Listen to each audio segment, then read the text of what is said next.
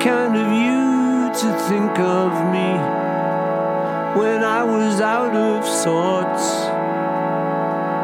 It really meant a lot to be in someone else's thoughts, someone else's mind, someone else's kind. As you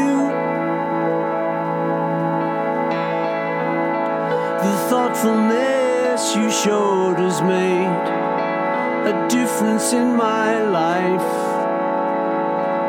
I won't forget how unafraid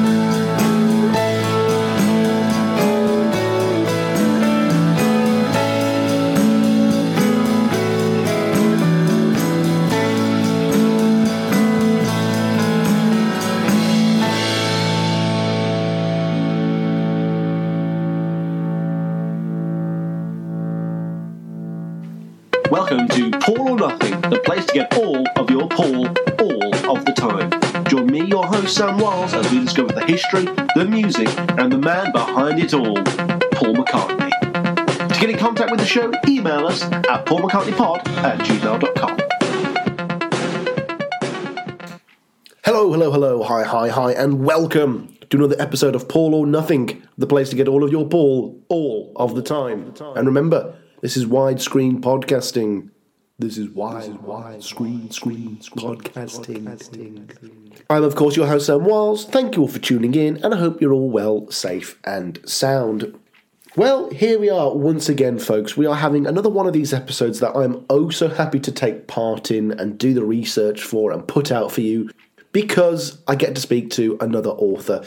It's something that I either do a whole lot on this show or it seems to have like whole year gaps of intermittence in between. But yep, we are back on the literary bandwagon once again. And today we are going to be looking at Love and Let Die by John Higgs. Or should I say, Love and Let Die, Bond, The Beatles, and The British Psyche. Now, if that's a title that doesn't get you going, it doesn't inflare your senses and send your mind reeling, then I don't know what title will. This is an absolutely awesome book, folks. Right off the top of the show, I'm going to say that. This is another one, like another book that's actually gotten me to read it past the interview with the author. That is always such a litmus test for me, you know, to see if a book really is good. And I am a few dozen chapters past the obligatory amount that I read before I do an interview. Yes, I have actually continued to read this book, and I've learned so much about Bond in this book. Of course, a lot of the Beatles stuff I'm already quite familiar with, but oh my god, I've learned so much about James Bond in this book, and the number of connections between Bond and the Beatles and how many times those two stories intersect is so astounding. And it totally makes sense that a book like this exists. If any of you out there have any doubts as to what this book could contain and you know why it should exist as a concept, just know that Love Me Do and Doctor No were released on the same day and kind of defined the 60s. Yes, this is a book about the 60s and onwards. It's about British culture, it's about British history, the British psyche, it's about masculinity, it's about social trends, sexuality. It covers it all so brilliantly and so deftly, and there's so much research, and he writes it well. He writes it really well, and it's a speedy read. It's quite leisurely, it's not too intense, and I've really been enjoying it. And so, right here at the top of the show, I can only give it my full recommendation. Please go out and buy your own copy of Love and Let Die, Bond, The Beatles, and The British Psyche. I'm holding my copy right here, even though I'm not on camera. But yeah, go check this out because I've really been enjoying it. It's really fun, it's really learned, and best of all, it's a Beatles book with an actual original topic and theme, which is, oh, just so fantastic that that can still exist and can still happen, and we're still getting this sort of media. But you know what? Before we get into the book itself and my interview with the author, who I loved having on the show, we had a great time together, we do need to quickly settle the matter of the Housekeeping. And starting off with the news, what do we have for today? Well, first of all, we've got something very exciting indeed. In a recent interview with PaulMcCartney.com, Mac has come right out and said that there is indeed some new music on the horizon in this year of 2023. You know what? I'll just read the quote. PM.com says, That's a great highlight of 2022, talking about Glastonbury. It was ours too. What are you looking forward to in 2023? Paul says, well, I'm going on holiday. I'm definitely looking forward to that. And I'm doing some more recording. I've been recording with a couple of people, so I've been looking forward to doing that even more. I've started working with this producer called Andrew Watt, and he's very interesting. We've had some fun. Beyond that, I don't have anything massively planned at the moment. So, who knows what this means, right? Yes, it could mean a new album, but we should also temper our expectations and remember that this could range from something big like an album or his stage musical that he's been working on for a while, or the score for his Netflix animated movie, to something small like a couple of collabs or simply stocking up on songs for a future project. Hey, anything at all. I'll take any new Paul McCartney recordings, especially with the way that they get leaked these days.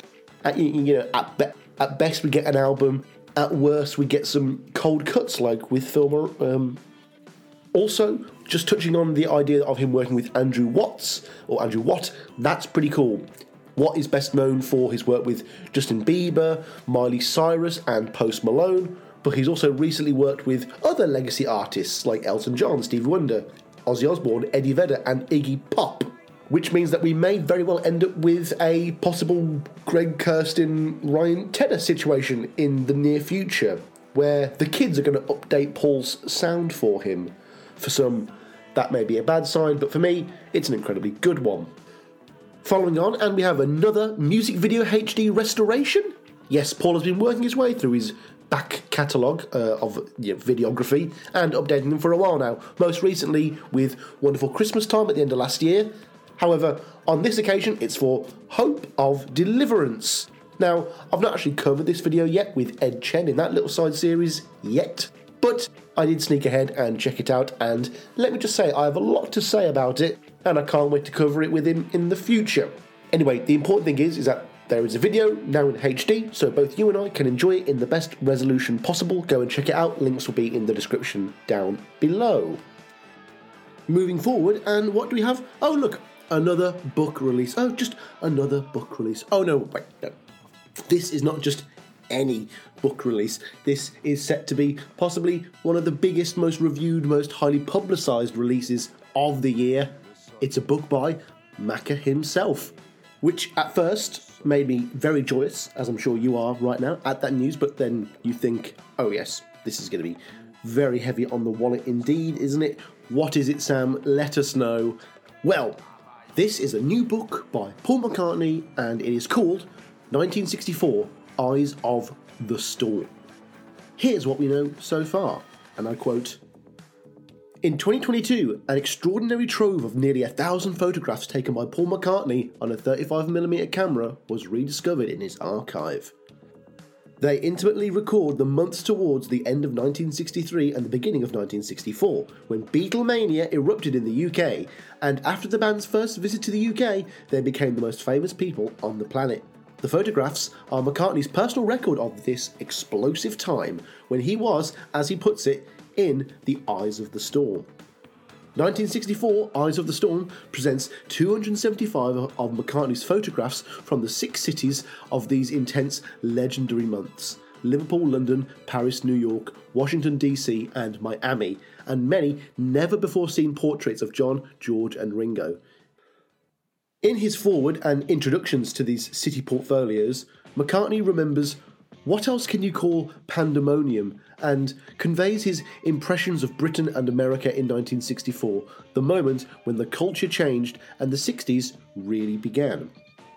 Well, folks, just as predicted, the enormous success of Paul McCartney, the lyrics, has inevitably inspired Paul to go at it again for another, what might be a, a, a yearly by yearly tradition now, prestige book release with this one looking to set you back around £60, about $100.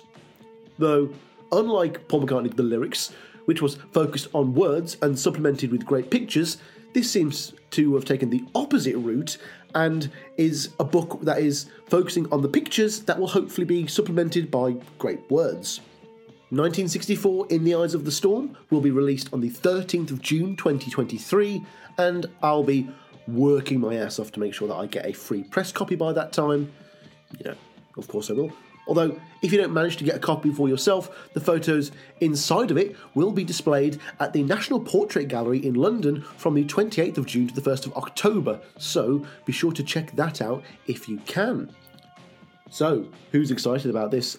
I know I am. I'm definitely going to be grabbing a copy even if I don't get that lucrative press one. Oh well. But yeah, folks, the prospect of new Beatle content, uh, new Beatle photos, you know, they've only been discovered in the last three years or so. They're going to be fresh for public eyes now. How can that not be exciting? Uh, this, this is going to be the big Beatle release of the year in many ways, and I'm sure McCartney's be, you know, going, to, going to be going for that prestigious uh, Waterstones Book of the Year award again. You know, good luck to him in that. A very exciting release. God, there's so many good books, so many good uh, McCartney and Beatle books coming out this year. We we really are spoiled. What have we got next? Oh yes, uh, we come to the rather sad portion of the show now, folks. No, no, don't worry. This isn't Driving Rain Part One or anything like that. But this is an obituary segment, a McCartney-related obituary segment. Don't worry, it's not Paul himself and this isn't going to be an official segment, and I don't want to make it a regular one, but things do seem to have a trend towards this uh, in recent years. But yeah, Paul has made several tributes on his Twitter page after losing quite a few people in the last few weeks and months. First of all, was the death of Charles Gracie. Gracie was an old rock and roll icon from Paul's youth, with such hits as the American number one Butterfly or the UK number six hit Fabulous, which Paul, of course, covered on the Run Devil Run album. Paul said, Sad to hear of the death of Charles Gracie, an early rock and roll pioneer who influenced our formative years. Love to his family. Thanks, Charlie. You were fabulous. Love, Paul. Kiss. Then we had the death of iconic red headed fashion designer Vivienne Westwood. I never even knew Paul and her were close, but even if he didn't know it before, like Stella got into, you know, fashion and being a big fashion icon, he certainly would have after that point. So it does, it does make sense. Still, he was clearly moved enough to write, Goodbye, Vivienne Westwood, a ballsy lady who rocked the fashion world and stood defiantly for what was right. Love, Paul. Kiss. Following on, and we have the passing of Barbara Walters.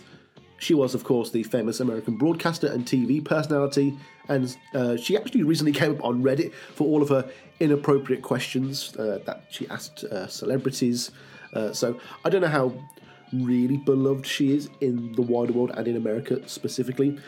But anyway, she is connected to Paul, not through a past interview, but because she was the older cousin of his wife, Nancy Shevell. So it made sense for him to pay tribute. He wrote, Nancy and I are saddened by the news of her dear cousin Barbara Walters passing. The two of them enjoyed a deep and loving relationship over many years, and I was proud to share some of those special moments. Next, in a never ending stream of fatalities, we had the death of Jeff Beck. Beck, as I'm sure many of you know, is a very esteemed and influential guitarist who came up around the same time as Paul. Though the fact that Paul, along with Jimmy Page and comedian Vic Reeves, did a cover of I've Got a Lovely Bunch of Coconuts at Jeff Beck's wedding shows that they must have been pretty close indeed. Oh, what a show that must have been. But yeah, Paul said, I was saddened to hear that Jeff Beck had died. Jeff Beck was a lovely man with a wicked sense of humour who played some of the best guitar music to ever come out of Britain. But that's not where the story ends with Jeff in this new segment, folks. As it turns out, and this likely had been brought to light because of his death, is that Beck and McCartney did actually make some music together. And it was part of a 1994 campaign against deforestation. And the song title is literally Why Are They Cutting Down the Rainforest? And this has never been uh, known about before. It isn't in any books or anything like that. I hope Luca Perasi has time to add this to his book before he releases it. But yeah, the audio has been released and it's been made public, and it is very interesting indeed. And let's just let's just play it right now. Hello, this is Jeff Beck. Why are they cutting down the rainforest? Grazing. What worries me is what else we are killing besides the cows.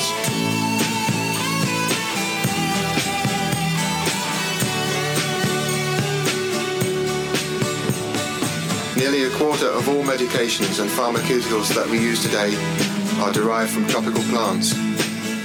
70% of the plants identified as having anti-cancer agents come from rainforests. And yet, because we want more and more grazing land for cattle, we are ripping up the rainforests, uncaring or oblivious to the fact that these forests may and possibly do contain plants that can provide a cure for leukemia or heart disease. Maybe even a cure for AIDS. Who knows? But it doesn't make much sense to me to risk losing the possible discovery of a miracle cure just for a dollar fifty hamburger. Thanks for listening.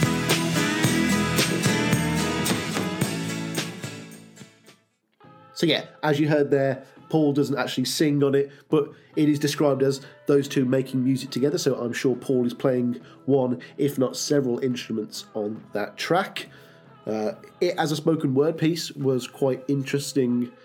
Uh, it's probably not what most people would want from a Jeff Beck and Paul McCartney collab, but you know, as far as curios go, it's it's definitely up there. That was that was very cool indeed. Although sadly, that is not the end of the obituaries. We have to go back for a brief moment, as we also had the death of Burt Bacharach. To me, the name Burt Bacharach isn't one that I really know. I don't really know any of his music, but I've always known that he was one of those big names, quote unquote, in music.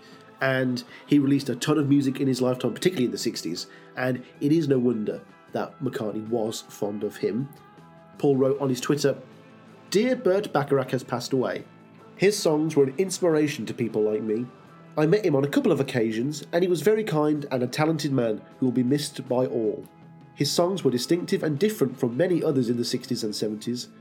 When we met not too long ago, he reminded me that he'd been the musical director for Marlene Dietrich when the Beatles shared the bill with her at the London Palladium. He was a lovely man. Nancy and I send lots of love to his family. Paul. Now, lastly, lastly, I'm going to get to a name that, oddly enough, was not posted on Paul's Twitter, and that is the recent loss of David Crosby. Also, that was another big rock and roll loss we've had recently. Now, if Paul's Twitter is solely an algorithm or an intern, then I imagine it it would have posted a soulless tribute to David Crosby. So if it is indeed somewhat run by Paul himself, maybe he calls someone to do it for him, then I can only conclude that Paul really didn't know David Crosby very well. Um, I'd hate to think that they didn't like each other, but I've never heard anything like that. Uh, anyone email in and let me know otherwise. Are there any links between the Beatles or McCartney and Crosby, or Crosby, Stills, Nash and Young, something like that? I don't know. But yeah, I did think it was odd on the day that Paul didn't post something, but I'm I'm I'm likely overthinking about it. So let's move right on to the next kind of major topic that has been out in the last few days. There is a new Paul McCartney documentary coming out, folks. That is always an exciting prospect as well. New McCartney specific content. You know, Paul's getting on the get back bandwagon. You know, if the Beatles have had a big successful doc, I should have a big successful doc as well, and I couldn't agree more. It is called Man on the Run, and it is set to be directed by filmmaker Morgan Neville, and will draw on the unprecedented access to a never before seen archive of Paul and Linda's home videos and photos, as well as new interviews.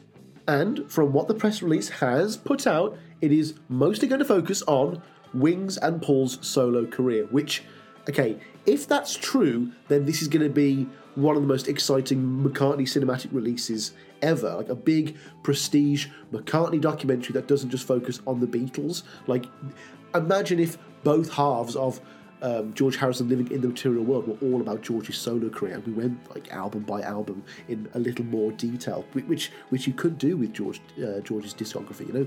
Um, and I don't think we're, we're going to get an album by album one with Man on the Run, which is also the name of a McCartney book, but that's probably another topic.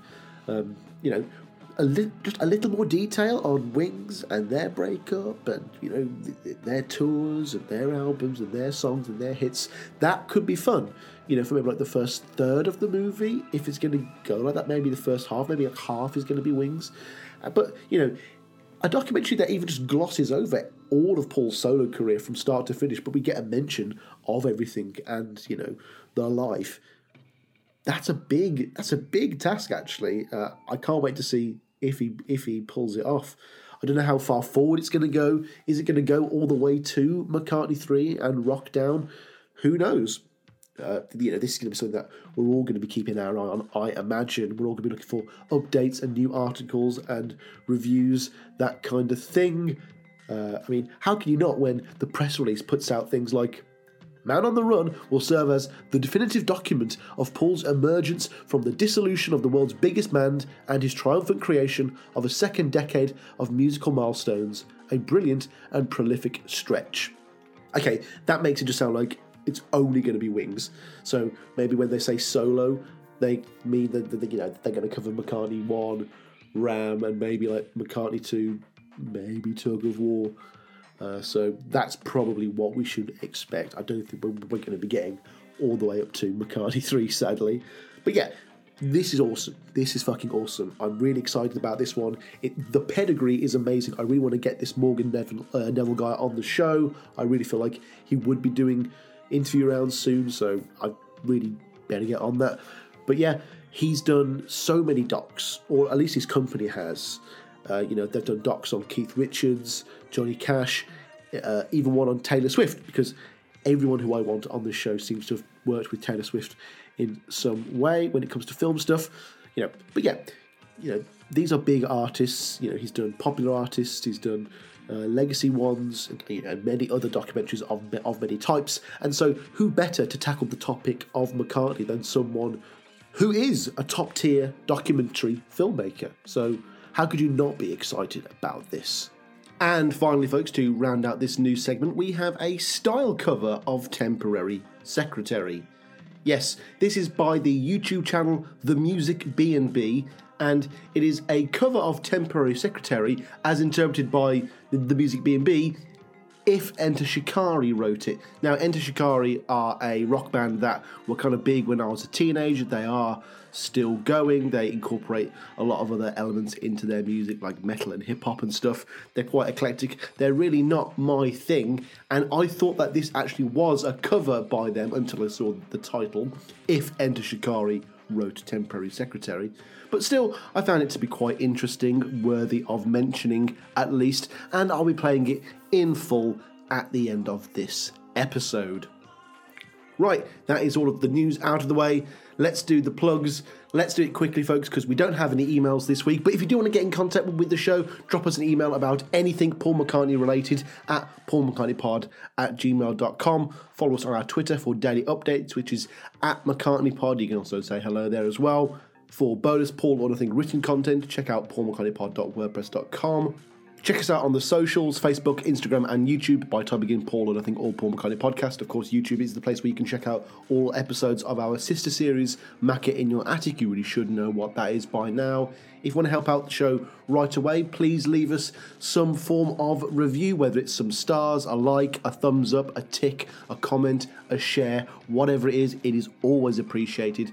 And finally, folks, if you want to help out the show more directly, more consistently, then please check out our Patreon page where you get early access to loads of Paul or Nothing content and access to loads of hidden and unlockable Paul or Nothing content. There's loads of stuff there. There's even a unique side series that I do on there as well. I'm not doing the full explanation today, folks, because you've heard it all before, and I'll probably be doing it again next week anyway. So let's just dive right into my conversation with John Higgs about his book, Love and Let Die The Beatles, Bond, and the British Psyche. One, two, three, go me.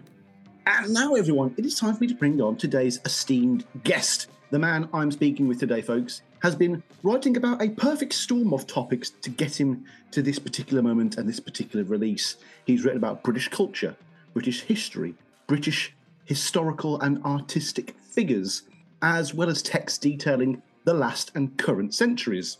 So, when I heard that his new book was going to be called Love and Let Die Bond, the Beatles, and the British Psyche, I knew that he was going to be more than qualified to tackle such a gargantuan topic. Everyone, please welcome to Paul or Nothing, Mr. John Higgs. Hello, John. How are we doing today? Oh, I'm doing very well, Sam. It's really nice talking to you. Hello there. Yes, I'm so excited to have you on here today because there is so much to cover. There is genuinely. normally, I, I mean, I, I, really try and pass my questions down to two good A4 pages, but I'm bordering five or five or six here, so I'm really going to rattle off here. Oh not, God! I'm not going to. do We've done all the pleasant exchanges, folks, off camera. I knew I'd have to do that to keep the episode streamlined. so, you know, this is Bond and the Beatles and the British Psyche. Let's just quickly talk about the first two broadly, just so we can get a baseline for who you are and you know where your headset was coming into this book. Please tell me about your first memories of the Beatles. Oh, I, you know, I, it's they, they've always been there. Mm-hmm. They're always part of your life. So it's very hard to say when you've first discovered them. But I do have strong memories of the film Birth of the Beatles, probably in about 1979, 1980, being on the TV and watching that as a young kid. Okay. And just the fact that it was seemed it was deemed significant enough that this band in their early days had changed their drummer. That was enough to make a film about, sort of mark them out as this this is something. This is an important band, you know. It just seems so so such a weird thing to exist. So yeah, I think that's my first my first memory of Birth of the Beatles is a 1979 American biographical film produced by Dick Clark Productions. Okay. Mm, yeah. Very, very.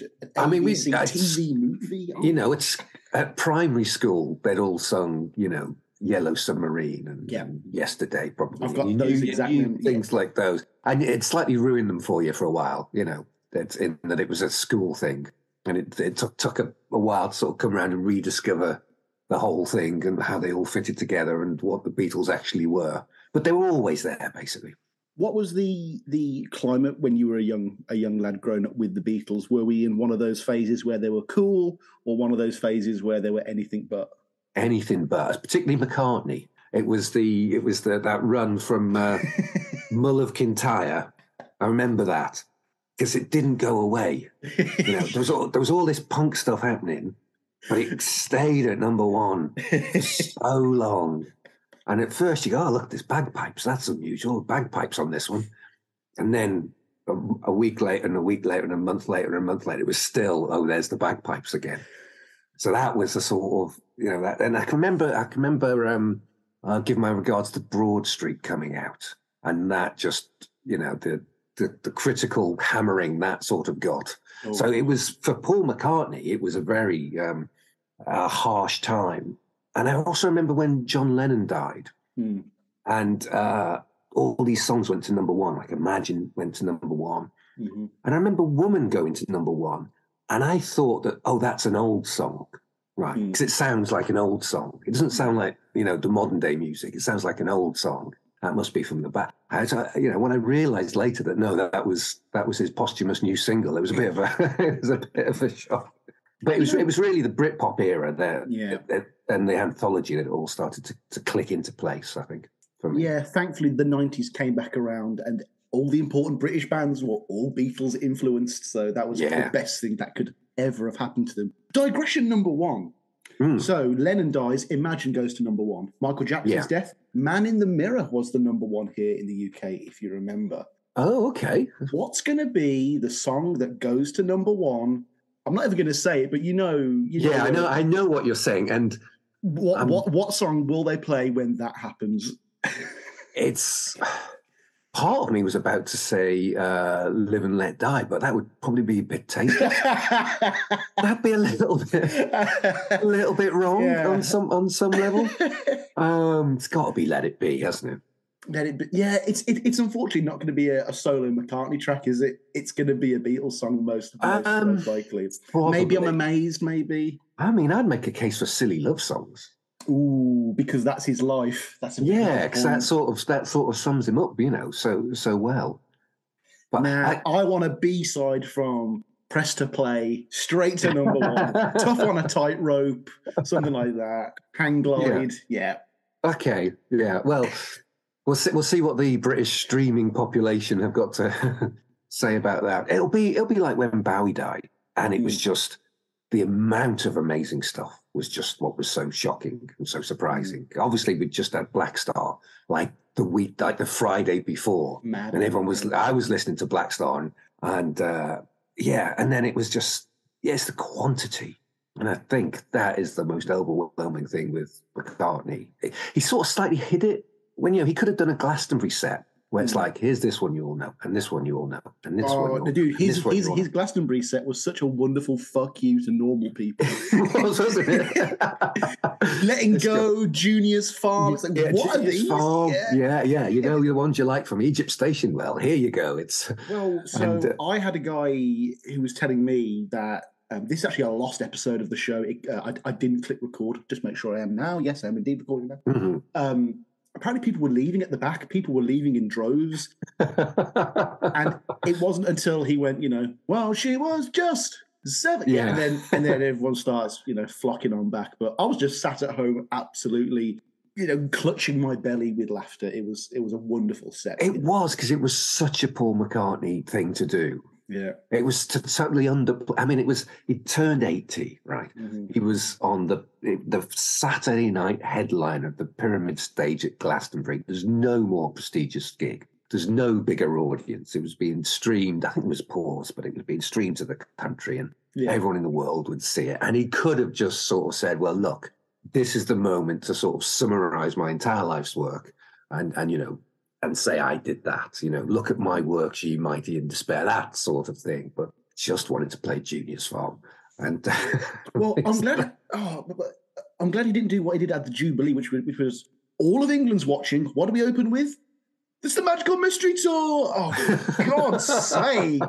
Even Beatle fans consider that like a lower mid-tier song. Paul, come on. All my loving, you know. Yeah, come out, yeah. come out. He'll never. Get, there's never a, a bad McCartney gig where he starts with "All My Loving." It's just the well, Yeah. to trick the audience. Uh, some quick fire questions. Can I push you for a favorite Beatles era and album, song, all the generic? Ah, probably favorite album is the White Album, Okay, strong choice. in the sense of it being more than the sum of its parts. hmm Uh, it's something unlike any other album in, with that record. If you took any part of, if you took even the bits you didn't like out of it, it would be less. It's Mhm. odd. It's very, very. No one can agree what tracks it should have on it and things It was, like it was the Bloody Beatles White Album. Shut up. yes, they should just put that on the front. Honestly, Era. uh, we we would buy it if they just repackaged it with that still on the front cover. Yeah, absolutely, we would.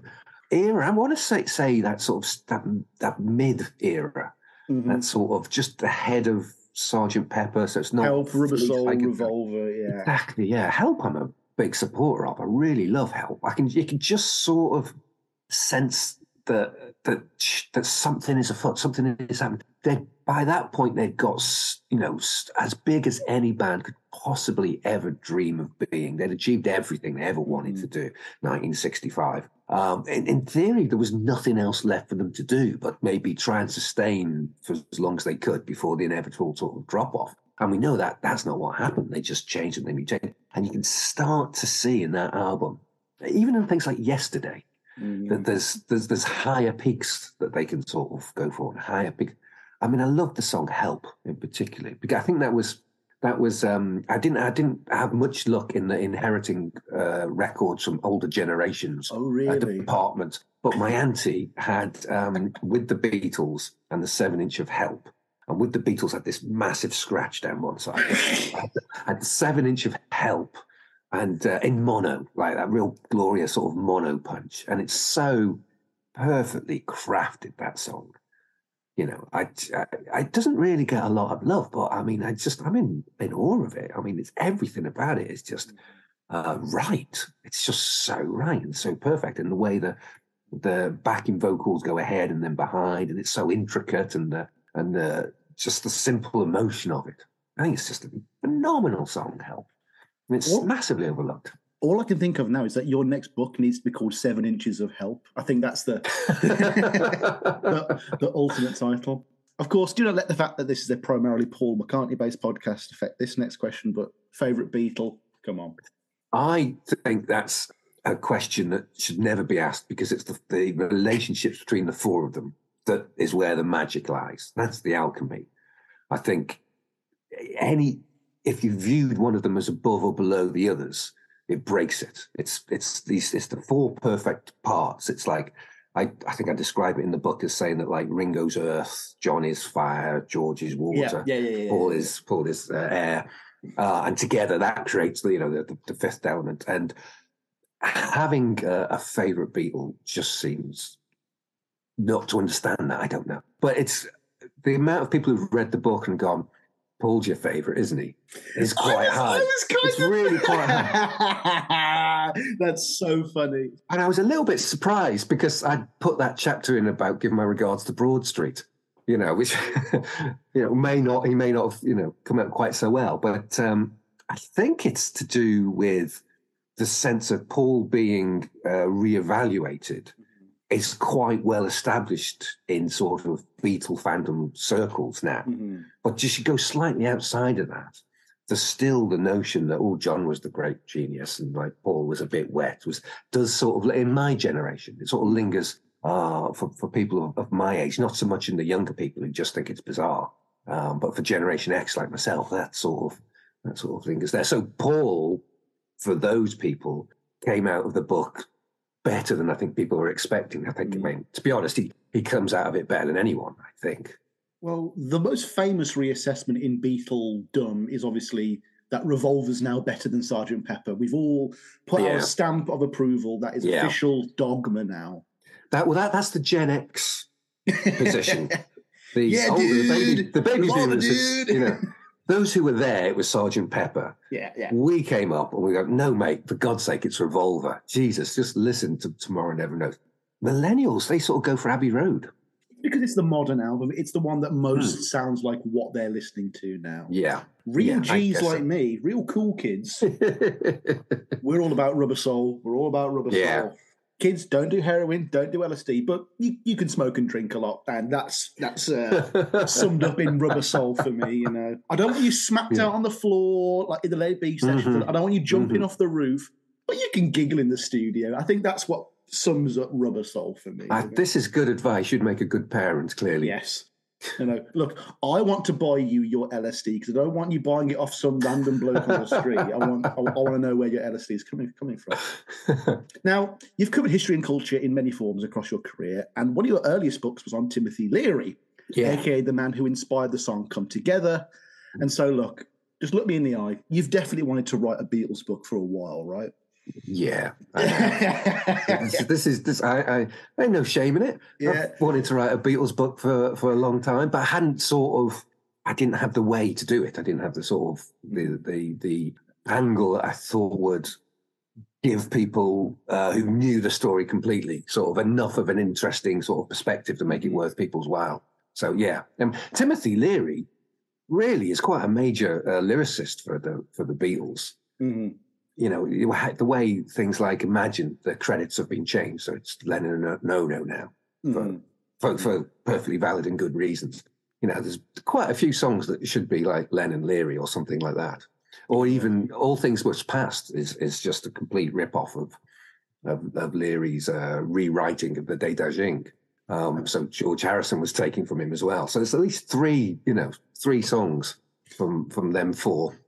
I mean, the, the most complicated one would probably be Eleanor Rigby because that was like written in an SNL style. You do a line, I'll do a line. Because there was, there was like, I think Ringo did darning his socks. George did. Yeah. Ah, look at all the lonely people. And there was. It's not Stu Sutcliffe, but it's one of the periphery figures of a Stu Sutcliffe level in '66, or Yeah. threw in a line as well. That, It was it was John's mate, uh, Pete Shotton, wasn't it? Pete Shotton. Yeah, Pete Shotton, yeah. He chucked in a line, yeah. Or, he, or didn't, didn't he suggest me bringing the two verses together in the last, or it was something like that. the most genius part of the song. Yeah, Uh, yeah. Just, just, just, just a little thing. I mean, it it all goes back. Like songwriting was fully explained to me again uh, in that George Harrison documentary, um, uh, "Living in the Material World." It's just when Paul goes, "No, so we just wrote the chords, but George wrote do do do do," and like that's the song. And I'm like, "Oh, okay, Yeah. that's that's how it works." So you gave him Yeah. the, the songwriting credit, right? Oh. but Oh. I, I know. I'll get yours too one day, Paul. I'll get yours. You know. yeah, and and that, that very that very first thing they recorded, um, they gave uh, George a, a credit because he came up with the solo. Cry for a shadow. Uh, no, it wasn't. Crash No, and no, Shadow. it um, was. It oh no, um, the the th- the the op- the B side of that'll be in the day, which is Yes, that thing. Which will come back to us in a second. He, did it live. They cut it out at Glastonbury. Um, oh, okay, folks. This uh, man looks up something on computer. there's no point. All every listener has turned up. In spite of all the this point. danger. In spite of all the danger, I'm sure. Says here credited to the Quarrymen specifically, so that's Oh, okay. why uh, George has the credit. I mean, yeah, I was, I was, I was, I was going to say I don't I, I don't think was George it that? wrote. It was an early. There was an early song. I can't remember which one it was, but he, anyway. Oh, yeah, I thought Lennon and jo- George wrote "Cry for a Shadow." I thought that was the early instrumental or something like that. Uh-huh, um, uh-huh.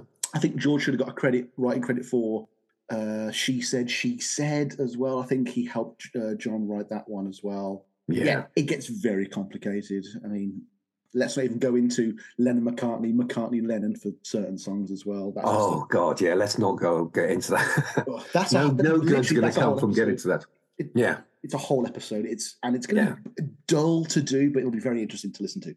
Um, now, um, let's But let's. Lennon McCartney just sounds better, Paul. It, just sounds better. It does. it's why the phrase Bond, James Bond, sounds way better than. Well, Dave's James Bond, you know. you know, you know. But Brummy Bond, now that'd be great. But yeah, let's well, get may, maybe next time. Who knows? They're, they're taking a very long time to sort of come up with the next James Bond. Uh, you know, I mean, um, yeah, yeah. Actually, let's get into it. This is the topical yin to the Beatles yang.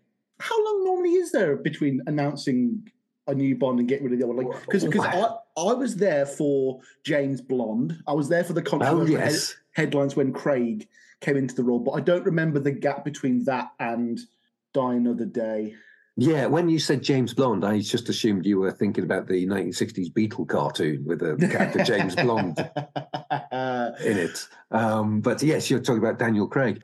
I mean, if you look, say, in the 80s, they were turning films out at one every two years. So you'd get A View to a Kill, Roger Moore would leave, they get Roger Dalton, the next one two years later. There was not even a pause for, Mm. for sort of for uh, this this sort of change. There was, a, there was a big gap for legal reasons between Dalton and Pierce Brosnan. It was like five years or something like that. Was that was that all part part of the Blofeld rights and Smersh and stuff like that as well? Uh, I don't think that one was, but all that was been going on in the background um, during the Daniel Craig era. Well, because that whole legal trouble fucked up the quintilogy or quintology because it was clearly not ever going to be Spectre in the first two movies. Yeah, And then the, it's a bit like when in those Avengers films when they didn't know they were going to have Spider Man until Sony said Yes. okay. And it's like, oh shit, okay, right, we need a 30 minute scene with Spider Man now. And it's because, you know, it's not about stories, it's about what people recognize. If people see Yeah. that octopus,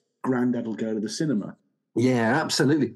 I've just thought of a fantastic question and I'm going to Hmm. write it down while I ask you this next one.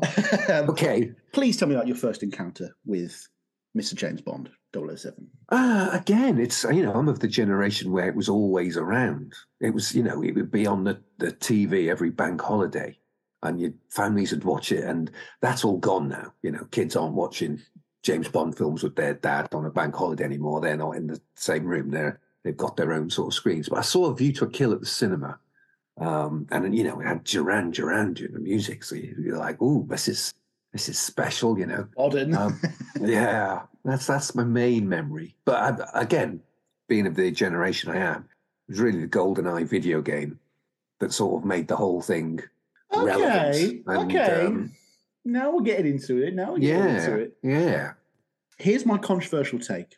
yes.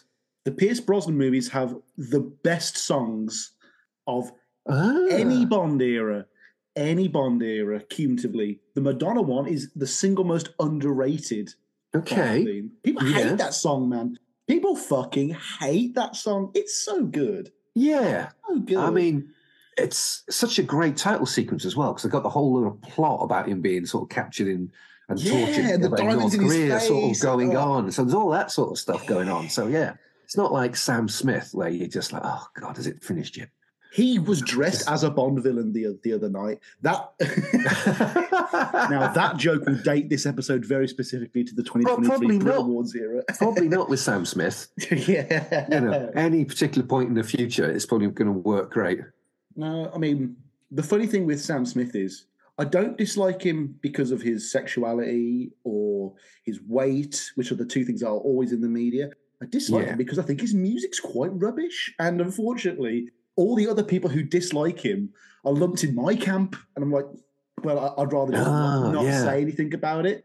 Like, the writing's on the wall. It's like that. Spec- Spectre was already off to a bad start, right? Spectre was already Yeah. off to a bad start. It is Yeah. a, a, a, a, a very poorly put together bunch of scenes that happen. There's no story.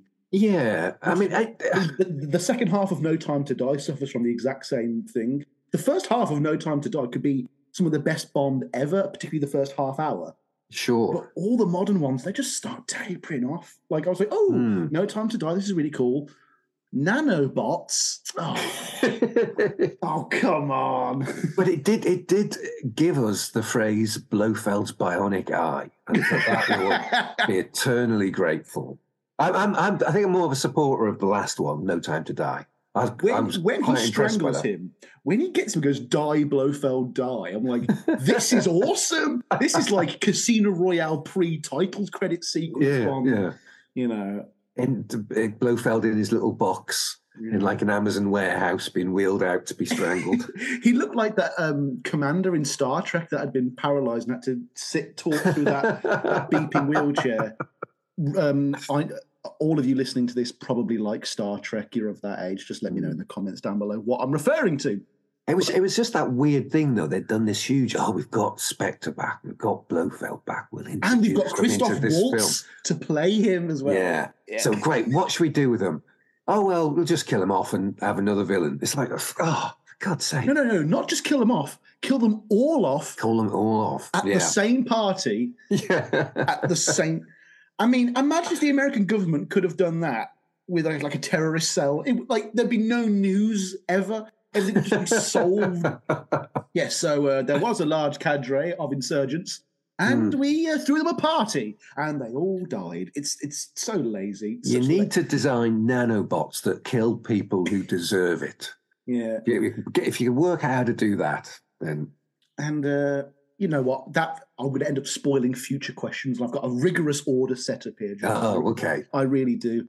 Um, you actually mentioned in uh, chapter nine that Bond is most commonly watched between father and sons, and I'm not going to lie, that is exactly my experience with it. My Yeah. dad loved Roger the Dodge, as he always Yeah. used, used used to refer to him. I guess Roger Moore's Bond is even probably more so than Lazenby, who is basically Austin Powers at this point, hasn't Yeah. aged particularly well to the modern era, has it? I mean, I No, and it's almost part of its charm. that's Um, so it's it's, it's it's so Roger Moore. And if someone's being themselves to that extent, you just have to go. You just have to go with it. It's it's quite. There's a lot of chauvinism, chauvinism in the '70s stuff. Hmm. You know, you can you can see the the um, you know in the '60s it was issues of consent that were the real problem. It's like, oh, Roger, she's saying no for God's sake. No, sorry, Sean.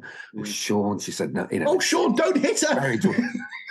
that in the that does go and in Yeah. the 70s this real chauvinism comes it's all ooh, women drivers and things like that it's like oh for god's sake um yeah, and so yeah you I- see all I- these these sort of things these sort of things change but the overall Yeah. sort of thing um there's a there's a sense that it would be fun to be roger moore. Like there's a sense that he knows that the, his world is absurd right? And he quite likes it. And he quite enjoys the, just the ridiculousness of his entire existence. And um there's something very sort of appealing about that. Because if the if if the Moore films were released in the modern context and you know make all the necessary changes in this alternative universe to make that make sense, but Hmm. if it was released in a modern critical realm, let's say, those films would be accused of directly trying to antagonize the audience into how ridiculous they can be. You know what I mean? Like he jumps the shark several times Yeah. and then sticks the landing. You- You're not supposed Yeah. to do that. You're supposed, to, you're supposed to jump the shark and then crash into its open jaws, you know?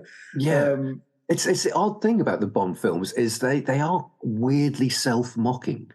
They do know that they're Bond films, and they do let the audience in on you know on the on the joke, as it were. They take themselves very seriously, except when they don't, and sometimes it goes too far. Like in you know in Moonrakers, the, the, the pigeon does a double take when Roger Moore drives his gondola through Venice. Uh, and, when he's a clown or yeah, no, I quite liked him when he was a clown. That was that was quite that was quite weirdly surreal. There's a sometimes there's a sort of um a strange House of Mirrors nightmarish quality that's realness of- in in Bond films.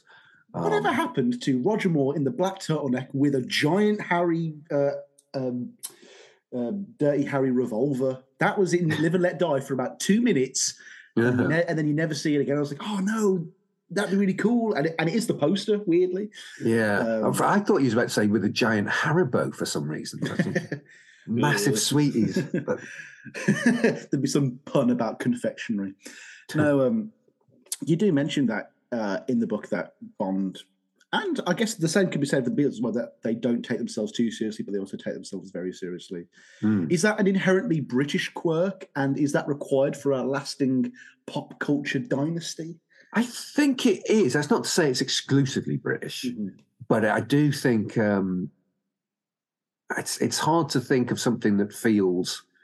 Oh, and things lack that, like um, I don't know, like the, the Crown or Downton Abbey. I was or gonna something. It's a say- real. There's real sort of. There's a sort of a s- Queen, yeah. British culture. There's this like establishment layer on the top. This this this crust, as you you probably want to call it. Um, that for the vast majority of the people in this country, we it's totally alien and we don't understand it and we wish it would all go away. Uh, but that seems to be the stuff that sells well in America or is promoted abroad, or you know, the, the public schools of Harry Potter and all and all that sort of stuff. Yeah. That tends to lack the self awareness that everything else has, and it can't have the self awareness because if it did, its entire you know reason to be would just sort of collapse. It would just it would just, it would just go up in a puff of logic, you know. Mhm. Um, so it can't it can't have that level of self awareness, um, and you know that exists. But really, what's interesting is everything else, everything Mm. sort of going going on, and it, that and that is very very common just to. Um, it's it's it's to do with I think you sort of need to remain on the level of your audience, and you can't elevate yourself to the, the big I am without splitting that relationship. You know, the, moment you you think you're a superior sort of being, your relationship with the audience is just it's not it's not a proper connection. Um, so it's it's necessary. It's it's really needed for musicians and writers and authors and stuff like that to um, recognize that they aren't more special than the audience, that they are sort of talking to equals, uh, um, and in that way, it can be really funny. I think. it almost puts them both up to the position of an establishment within within the society. Like you've got the royal family mocked inherent mocked incessantly, but also they are to be respected fully. Same with the police, the army, Mm. doctors, teachers. It really does push them beyond something just like, oh, these are just films. This is just music. And you do talk about a lot in the introduction that this is far more than just these individual topics at hand. Actually, you, you know what? I'm, I'm I'm getting a bit ahead of myself here, and forgive me for the most basic of bog standard questions here. Yeah. But let's get let's let's what- get into the book. Okay. What is Love and Let Die about? Well, uh, it is. Uh, well, yeah, there's a book. Yeah, I knew there was something. I knew there was something. Um, the Uh-huh. gist of it. The gist of it. this question because it is so complicated to actually. In, it's it's a difficult elevator pitch. I feel, if- you know what I mean. I feel like no, it's the simplest. It's basically Bond and the Beatles are twins. They were born on the same day. The Yeah. first Beatles uh, single and the first James Bond film came out on the 5th of October, 1962. Uh, and they both became these huge sort of cultural monsters that have very different views on what it means uh, to be British. Um, so it's looking at their story because there, there- there's something weirdly. Um, well, both are utterly implausible, right? Neither of them make any sense. You know, the- Yeah. the, the, idea that you know you could create a uh, an action hero and make a film of an action hero, and then go on to make you know 26 sequels over like 60 years, all of which are successful, all of which are make money. Utterly impossible. There's no way that could happen. Every film producer would do that if there was any way that it was possible to do. Mm. And it wasn't for the fact that James Bond exists, you know, the whole idea would be would be absurd. Uh, and in a similar way, there's no way a band could do what the Beatles did, you know, in terms of their impact, their their uh, uh, cultural and musical sort of, um, uh, you know, the idea that four lads could get together and, and hope to have the level of impact that the Beatles did. Again, it's just it's just impossible. It's not going to happen. So neither of them makes sense, but we don't notice because they're they're so familiar. They're so much part of our lives and always have been, and they've always been there. And we think we know them, so we rarely look at them and go, "Jesus Christ, did that really happen? That's insane. That's just mad." Um, and for those reasons, it sort of makes sense to talk about them together because they don't really fit with their peers. You know, Bond and other action movies, they're different things. And the Beatles, even, you know, when you get um, 60s nights or something like that, they probably won't include the Beatles because there's a sort of understanding that it's something different to, to the 60s music. Uh, you know, we're, we're long past the point where people would, you know, talk about the Stones and the Beatles as being in some way mentioned that as equivalent. well, yeah, you know. that, no, that, that, that was a very good passage in the book. Yeah. It was like, this guy knows, this guy knows. that was that it was the case. It used to be the Beatles and the Stones, and that was. But now it's people talk about the Beatles and Shakespeare. You know, no, no shame on the Stones. great at being the Rolling Stones, don't get me wrong. But the Beatles, the further we get away from them, uh, the more perspective we get on them, uh, the, just the bigger they become. And as I say in the book, the only thing that ever becomes bigger than the Beatles is the Beatles. Now, the reason I asked you that specific question is because I don't want people to get confused and just to think that in this book, Love and Let Die, that it's just you going through the Beatles story separately and the Bond story separately with a couple of random connections. And we'll, and we'll go through some of the obvious ones later. But I, I just like that this was essentially a, a, a histography of culture seen through the lens of the Beatles and Bond and you know you've been doing this as a, a, history and culture writer for a while pop culture writer what can mm. the study of pop culture and culture tell us about a society that the study of kings and queens and wars and economics can't yeah. tell us yeah absolutely it's you know if you go to the history section of, of waterstones and if you if you look at all the books um, they're essentially uh, stories of power they're all about you know, power, be that, you know, military power, um, you know, economic power like the East India Company, uh, uh, symbolic power like the monarchy. All our history book. We tell our story, our history, through through an account of power. Um, uh, there are other ways, and one is the imagination. One is, you know, our inner selves. Uh, they can reveal so much more about the changes that happen to our society um, than just looking at power. And if you if you if you you know read all those books, there's a sense that oh well, what's a film? You know, what's a song? What's that sort of got to do with uh, how we became who we are? They seem ephemeral. They seem really impo- dis- unimportant. But I see I see um, imagination and power is like fire and water.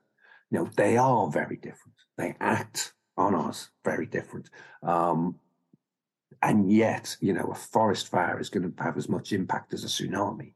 They they are both phenomenally powerful, um, and the way that music, uh, particularly music in this case, has changed us. The way that people in the 1970s were so different to people in the 1950s, largely, not entirely, but largely through those cultural changes that were spearheaded by the Beatles. You know, is deep and profound. And if you if you only look at the story of power, you aren't really understanding what it's like to be alive and like what it's like to be human.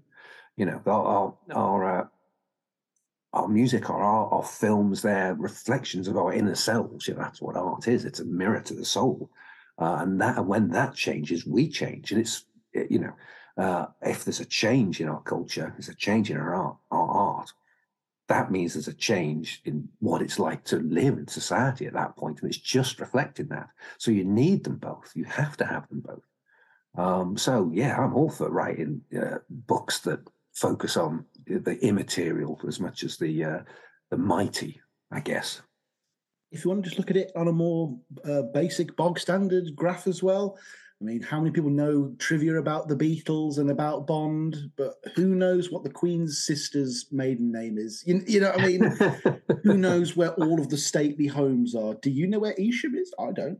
You know. Uh, no, ex- ex- exactly. But those will be the things that his- history departments will be sort of fully aware of. You know, they will know where Evesham is and, and things like that, as if you know all this matters. You know, honestly. No, but I don't. It? I don't feel like in ten years when Netflix is finished with The Crown and does my scripted Beatles show, which is 10 seasons long, a, se- a season, an album, oh, yeah. various cameo roles throughout the show to boost my own profile, blah, blah, blah. But, I'll, you know, is Netflix going to have an article where Judi Dench goes, you know, you shouldn't watch the new Beatles show. It's not very respectful to what happened with Paul McCartney in the 60s. Like, they, no, the, the, the Crown will never mention anything in British history in which working class people do anything extraordinary. so if you're watching, say, the, the 1960s you know, came through, all yeah. Uh, all the common people have to do is be crushed by coal mining shale yes, disasters. Absolutely, that, that's literally and, and it. They made that. They made Aberfan about the Queen's emotions. Oh my! But you know, yeah. you know. Uh, the Beatles, no mention at all. England won the World Cup, no mention at all. It's it's just anything that doesn't, you know, glorify the uh, um, the monarchy It's, it doesn't exist in that sort of story. there's just a whole bottle episode where Charles just listens to Revolver. Oh, I think, you know, I think this is bloody good, you know. Oh, I, I think Tiggy would love this one. yeah, there was that. There was one uh, time uh, in Goldfinger where Bond, our establishment killer, um, dissed the Beatles. It's quite a, fa- it's quite uh, without, a famous with- line. without earmuffs or something. you know. That's that's the line. You know what, folks? we'll play the clip right. Who needs it? My dear girl, there are some things that just aren't done, such as drinking Dom Perignon 53 above a temperature of 38 degrees Fahrenheit. That's as bad as listening to the Beatles without earmuffs. and it's such a it- it's such a moment that clangs because you know the whole point about Bond is he's supposed to know what quality is. You know, he's supposed to know what's good. He knows all the right suits, the right cars, the right food, the right drink. Um, Yeah, when he gets hip it though, he? wrong, He's no, exactly. When he gets it wrong, it's a bit of a shock, and you'll notice that at no point in any Bond film after that moment does he make any comment about culture ever again. You know, he never goes, you know, oh, here's here's what I think about Beyonce's last album. You know, and it would be weird if he did. It would be really wrong. He doesn't exist on that plane. It's it's a Well, no, because well, well, at the rate these people get cancelled as well. Like, imagine if in Quantum of Solace, he, you know, he was like, I like, uh, I like Kanye West, uh, I like Prince Andrew, uh, and I like J.K. Rowling. You know, it's like, oh, James, no, no, bro, no. no, but in in Quantum of Solace we had Strawberry Field, of course. Agent, you know what? I think I've got a list of silly little connections. Yeah, um, in Beatles and Goldfinger. My dear girl, there are some things that just aren't done, such as drinking Dom Perignon 53 above the temperature of 38 degrees Fahrenheit. That's as bad as listening to the Beatles without earmuffs. Um, we've got Agent Strawberry Fields, played by the woefully underutilized Gemma Arterton. True. But, yes. But, but I love Gemma's arse a ton. That was my joke at school. Um, Ringo marries Barbara Bach, a Bond girl, of course. Paul writes Live and Let Die. Uh, one of the Bond girls in A Hard Day's Night is in um, is in one of the is in a Bond. I think I think she's in Doctor No as well as the guy who plays M is also in A Hard Day's Night as well. oh, so yes, you're no, you're thinking of um, uh, Margaret Nolan. Yes, who's uh, well, she, she's in the film as Masseuse, but she's also the woman painted gold on the poster of Goldfinger. and finally, Help is also one big Bond spoof in itself, which is yeah, like, absolutely. that now that's uh, that snake ouroboros like Yeah. eating itself. You know, you know what I mean. Um, yeah, and, and I I, love that, that- McCartney got a, an Ast- Aston Martin DB5, yes, um, well, and a DB6, but the the that period where he had a bit of time off, Mm. so he goes, um, "What shall I do? I'll get a disguise and I'll drive around In France, France, in an yeah. Aston Martin." To be the most Bond-like sort of character that he that he could be, and and that led to the idea of maybe the Beatles could be in disguise. Maybe Beatles could become you know, Sergeant Pepper's. You know? And I love the fact that the gadgets he had in that car include a record player. Well, um, do you remember McCartney's car in "Give My Regards to Broad Street," which is Oh, basically yeah, a Bond yeah. car? It's got his schedule and it talks to him. It's- Yeah. but it's pre. I believe it's pre Knight Rider. I might be wrong there. I think it might be pre Night It Rider. is because I'm, trying. I'm trying to remember. I don't wish to give any spoilers to people who have yet to see. Give my regards to Bond Street, but it's a Broad Street or, or or Knight Rider. Uh, or, or Knight Rider. But um, it, the car changes when he's in a dream or not, doesn't it? yeah, yeah, yeah. So most of the, film, it's, it's, it's this weird dream sort of version of his car. yeah. Yeah, that's the one that. That's, I uh, know. We, we ain't going to be in London till Monday. Oh, all that. all that. But yeah, so he was in this Aston Martin when he was driving to see uh, Cynthia Lennon after John had dumped her, uh, and that's when he started writing "Hey Jude" in in this Bond car. So the, the amount of um, crossover and Connections. little things things like that and connections are just. I mean, because they've both got such huge cultural footprints, they're obviously going to sort of tread on each other all the time. So it's you can have a bit of fun with that. Let's talk about writing the book because this is the stuff that I'm particularly interested in as a man who has perennially always felt like he's had a book in him. Ah, Uh, yeah, yeah, yeah. Now, Well, what stopped it? What stopped it coming out, Sam? oh, I mean, um, because then I'd have to just stop being a lazy asshole. You know, you know what I mean. And, and that Mm. and, and and that is a particular hill that all men must cross at some point, and women Mm. and everyone else in between. But I feel for you.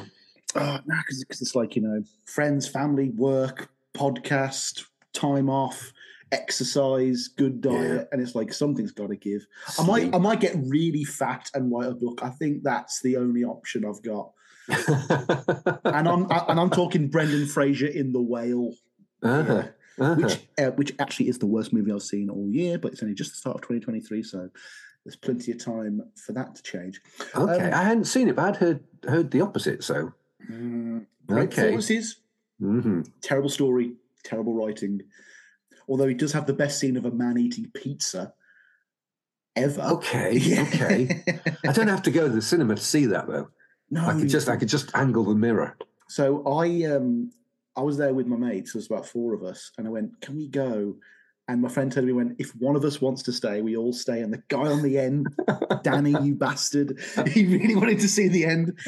And when I went to the toilet halfway through, I went to the concession stand, and they went, "How long's left of the whale? Five thirty start?" And she went, "About twelve minutes." And I was like, "Oh, thank God! Oh, thank God! Okay, I'll sit, I'll sit, I'll sit through this tripe." But yeah, talk about the book. You've got Beatles, you've got Bond, you've got the connective tissue of Britain pop culture and the zeitgeist psyche of everyone who lives in this country. yeah. How do you go about? I mean, we're going to get to the structure, which might be the answer. I don't know very shortly, but do you just start writing a bunch of Beatles stuff? Do you then start writing a bunch of Bond stuff? Do you then try and work them together? Was there a version of this It's- book where you weren't following the structure, where it was just just pages of information? You know, Uh, No, it's it's the uh, the simple act of putting the two things next to each other sort of dictated what it was because we think we know the Beatles and we think we know Bond and they're so familiar to us and we you know it's only when you put them next to each other that it's suddenly all this all these different angles on them are, revealed and all this stuff about masculinity and you know class and uh, and Britain over those years, all all this sort of starts pouring out of them, and you just go, "Oh, I hadn't, noticed all these sort of um, these these aspects of, of them before." Um, and then it's just a case of getting all that down and just yeah, put it in chronological order because that would that sort that sort of worked. But it was um, I, what it was. I'd written a book about William Blake before called William Blake versus the World, and in Blake's mind. Um, opposites, contraries, as he calls it, are uh, the thing that defines us. So, whereas a lot of religious writers would go, "Oh, well, well he- hell's bad, but like heaven, that's great. So let's write a load of stuff about heaven. We're really into heaven." To Blake, that was just insane because you couldn't have hell without heaven. So he wrote the marriage of heaven and hell. He kept them together, and it was the it was the um, it was the it was the energy and dynamism between these two poles um, that was what mattered and that was what was interested. And so I thought, oh, this that's an interesting way. I wonder if it would work. You know, I wonder if you could just get two seemingly opposed uh, subjects and put them next to each other, and they would just between them they'd just sort of crackle, and it would be full of insight and uh, uh, interest. And uh, so that's once I'd spotted that um, they were both twins and born on the same day. All that sort of seemed to fall into place.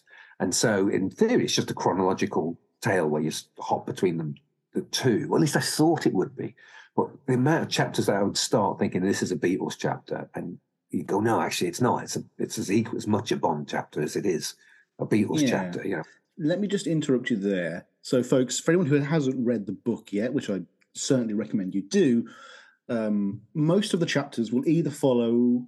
Well, it's uh, John picks a year, so we start off in uh, 1945 uh, with the backdrop of Ringo and post-war England, and then that goes all the way up right to the modern day.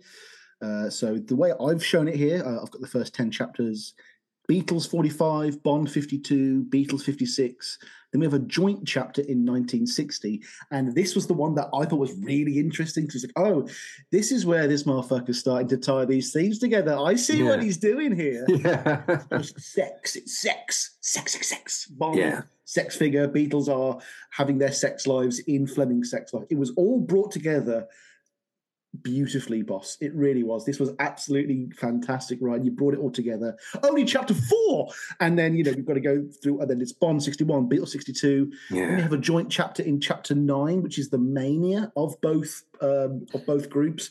I thought that Bond really- mania and Beatlemania, yeah. no, the, the, the, the thing about the the sex chapter that, that just was there were so many moments like this where I when I discovered that literally two weeks before the Beatles went to Hamburg, Ian Fleming, Ian Fleming. reviewed the sex clubs. wrote in the Sunday Times basically a sex tourism article about the Hamburg sex clubs, and it's just like oh, It's like, dude, I mean, like, there was a part of me thinking, ah, this guy, he's just written this book because of the, the 1962 date. There's not going to be many more connections. He's tugging at. When I saw that, I was like, bloody hell, there is a lot. There's a lot Yeah. going on here. oh my gosh. But I love that chapter. And then uh, chapter nine as well. And that introduces the topic of uh, crisis in masculinity and like how Bond and the Beatles, these two diametrically opposed views of masculinity mm, and you do that basically throughout throughout the book. You lull us into this sense of security with Bond Beatles, Bond Beatles, and then it's like, and it's almost like a, a plenary chapter every three chapters. Like this is what you've learned, and this is how you're now going to apply it in the real world. See you on Monday, and I really enjoyed that that uh, writing style, and the structure features a lot of short chapters. mm, Is yes. this naturally your writing style, or did you want to create a fast reading experience? Uh, it's books sort of suggest what their structure should be. Mm. Uh, it- most books I write tend to have quite long chapters.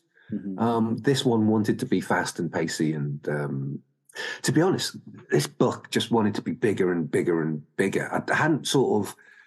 I always had this notion that quite beefy. yeah, it's it's a, it's it's 140,000 words. I always had this rule that you know you, you shouldn't go over 100,000 words because that's like just rude, right? Because people they've got a lot on. You know, if you can't say what you want to say in 100,000 words, you're really not trying hard enough. I always struggled to sort of make them punchy and sharp and stuff like that. I hadn't sort of re- uh, reckoned with the fact that the Beatles are infinite.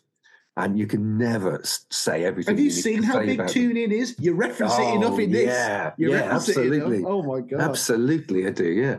Um, By the, by the way, just as an aside, it's nice to see someone basically bow down to Tune In in the middle of their own book. It was very Ah. humble what's it? because, like so many other Beatle books you read, they try and go, no, no, no, no, you can read Tune In, but this one, it's like yours was Yeah. like, this is a very interesting work. It's a very specific chap, you know, part of Mm. pop, pop culture.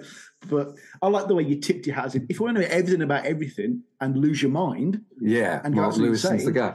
Absolutely, because because what Mark Lewisohn's done, uh, not just him, but you know, primarily him, is is he's nailed down exactly what happened to a, a degree that I don't think any cultural phenomenon has has had before. I, th- I think we know more about the Beatles than anything in history. And that sounds, uh, I'm just making that off the top of my head. I've thought a lot about that. It's that point when we had cameras and we had newspapers following them every day, every every single day. What they did was recording, recording, recording. And yeah, a proper historian like Mark Lewisohn has really nailed down exactly what happened. So even there's still things like Get Back where we go, oh, we didn't quite have it right, you know. Um, the, the, we sort of know to a really good degree what happened. But that means we can start writing, you know, about the more interesting question of, well, what does it mean? You know, which is which is um, still quite unexplored territory, and I think there'll be a lot of it, and I think there'll be a lot more books by female writers yeah. um, coming up, and I'm really interested to see where the next sort of phase of of Beatles books takes us. Um, I mean, I mean, the two most fascinating things I've read that the Beatles themselves have released. Uh, Questlove did the introduction for the Revolver box set book, ah, and yeah, then yeah, yeah. Uh, Hanif Kureishi, who you reference in this book, yeah. uh, he did the forward for the non-vinyl box set Get Back Peter Jackson coffee table book. yes. And I was like, oh my God, reading the Beatles from a perspective that's not a 45 year old white man from Clapham, this is actually very interesting. It and, is. and it's insane how just tweaking the person telling the same story Mm. completely recontextualizes it, and you know everything's everything's changed. Uh, and I- it's I can only imagine Mark Lewisohn is so happy that Eyes of the Storm is coming out before he releases part two as well. yeah, absolutely. Um, what was I going to say? It's there is something mythic about their story. I mean, it it's you'd think after a point I've read enough Beatles books now. I know, I get it, I get it. I know what happens. I'll go, I'll move on to something else. I'm going to get bored of this. It never happens. The more you read about them, the more interesting they become, and the, the just the relationship between those four men. Um, it's not it's not a normal level of um, story. It is it is myth. It is endless. It is um, something you just constantly go back to and informed by. It's you know you don't get that with I don't know Culture Club or or you know you U2 or something. There's the there's something about their story that is um, out of all the band stories, out of all the, the, the music, all sort of uh, histories, there's something about theirs that it's just bottomless. And um, It's probably Yeah, well- easier to think of a facet of British life that they didn't impact. yes, yes, like, like shipping trading routes were not affected by the Beatles. That's well, a you book. say that, but yeah, we had to open Yeah. an extra lane in in the Liverpool uh, Docklands to get the vinyl in. You know, yeah, Yeah. everything everything changes. I mean, yeah, but no, it, it is the relationship between those four, and you know how everything that happened. You look at, you know, what that tells us about George, or what that tells us about what Ringo was thinking, or, some, or something like that. Mm. Endlessly fascinating. It really is. I mean, it's also the four archetypes as well. I mean, everyone projects themselves onto at least one Beatle, Mm. and at least per story. Like, oh, oh, Yeah. if I was John in that situation, I would have said this. I mean, it's it's the greatest what if story ever. It's very oh, it's it's an idealized version of the Nirvana narrative, like taking Ah. yourselves out at, at the peak of your success. But Nirvana didn't come out just when television was entering everyone's homes. Nirvana didn't Yeah. come out when women were sexually liberated, when masculinity was changed entirely, just Yeah. after a giant world war. yeah, Um, film still in its relevant, you know, infancy. yeah. The, the arrival of LSD. Yeah, I mean, it's it borderline risks on the ultimate reductive narrative of they were in the right place at the right time. It It's it's sometimes a- it can, you know, It's absolutely true, but that's normal for all stories. You know, if you look at history, Shakespeare. uh, things Yeah, were yeah. right for this to happen at that point. You do get some um, historians from a very you know, public school Oxbridge background who do stick to this, though. They go, oh, well, if, if, if it wasn't, uh, they were just in the right time, uh, at the right place at the right time. If it hadn't been them, it would have been another band. It would be like, you know, Gerry and the Pacemakers. knew you were going to say Gerry and the Pacemakers. would be the 60s band. Yeah. And it's not because they never say, oh, well, you know, if, if Churchill hadn't turned up, you know, there would have been someone else who would have been the Churchill. They never do that. They have this real sort of um, issue with acknowledging uh, that there's something unique about the Beatles.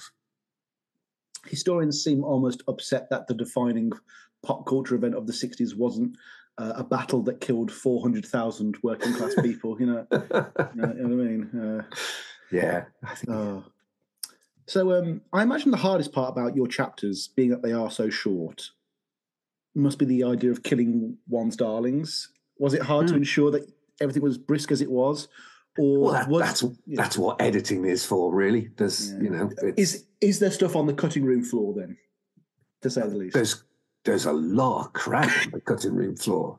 I love it. Uh, uh, you wouldn't want to go through it. I can. I've, I haven't gone through it myself. I've, Mm. I've saved you. You know, I've I have saved you. You know, that's uh, yeah. so, I mean, so so do you pull whole topics, or is there a game of how few words can I talk about this particular topic?